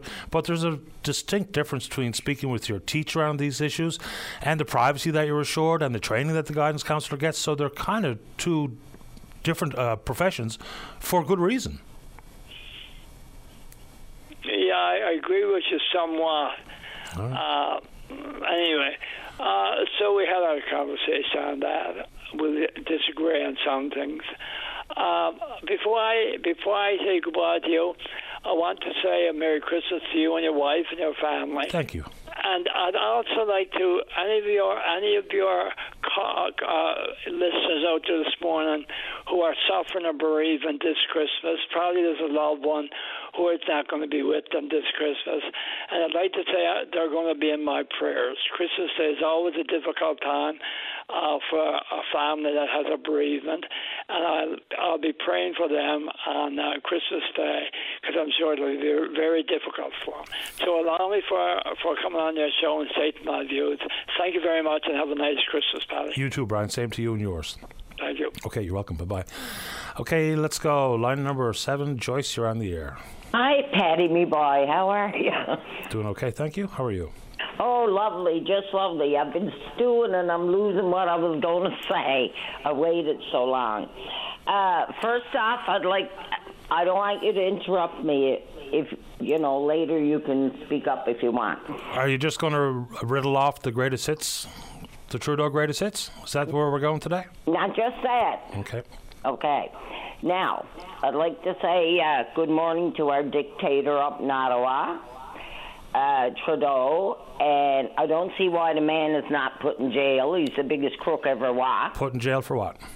Everything to do with the jets and everything else, and how he was underhanded and lying. He's been caught in more lies. He's worse than Pinocchio. And I don't see how people can let him run the country, because he's taking away everybody's rights. He's a dictator. And if people believe that he and the Chinese are at odds, think again. They're as tight as they come, because I heard him say he loves the way China runs their country. And as for guidance counselors, I think Trudeau needs one. I think Fury needs one. And what gives Trudeau the right to take away everybody's rights and take away their guns and their rifles and everything else? Like, who does he think he is? You know? What rights have you lost, Joyce? Just curious. Pardon? What rights have been taken away from you? Well, it's obvious the rights of... owning rifles and that is going to be taken away, and owning handguns is going to be taken away from me. I own handguns, by the way. Anyway, people fall for the rhetoric that Trudeau spews out, and he's so full of it, it's unreal. And as for respiratory illness with the children and the people, if they stop shooting their kids up with the dope that the government is putting into these needles, because they're trying to depopulate the world, and people don't believe it, but it's coming down the pipe. They're starving people. They're freezing people. He's taking away all your rights.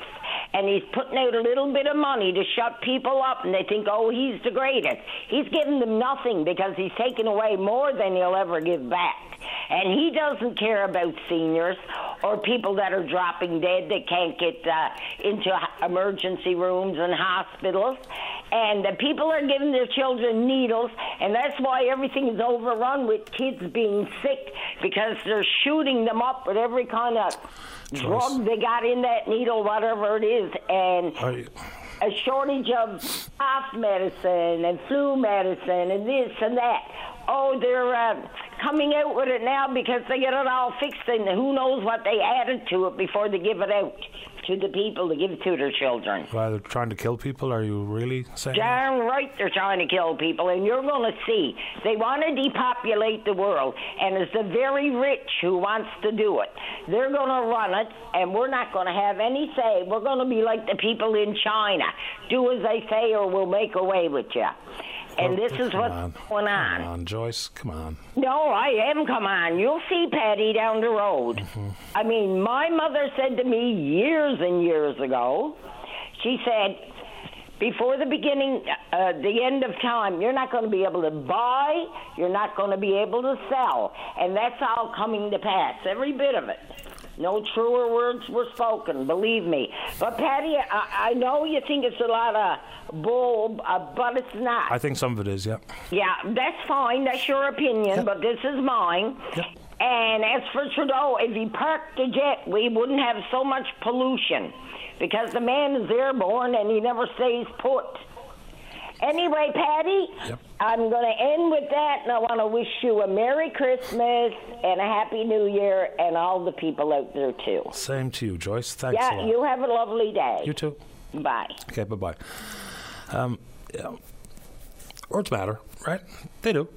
And people can voice their opinion. Look, I know the shine has come off the Prime Minister, and people, there's a visceral dislike, and for some people, an absolute hate of the man. And... But words do matter, right? They just do. Let's check in on the Twitter feed before we run out of time. We're VOCM Open Line. You can follow us there. Our email address, it is indeed openline@vocm.com. Big thanks to everyone who supports the program.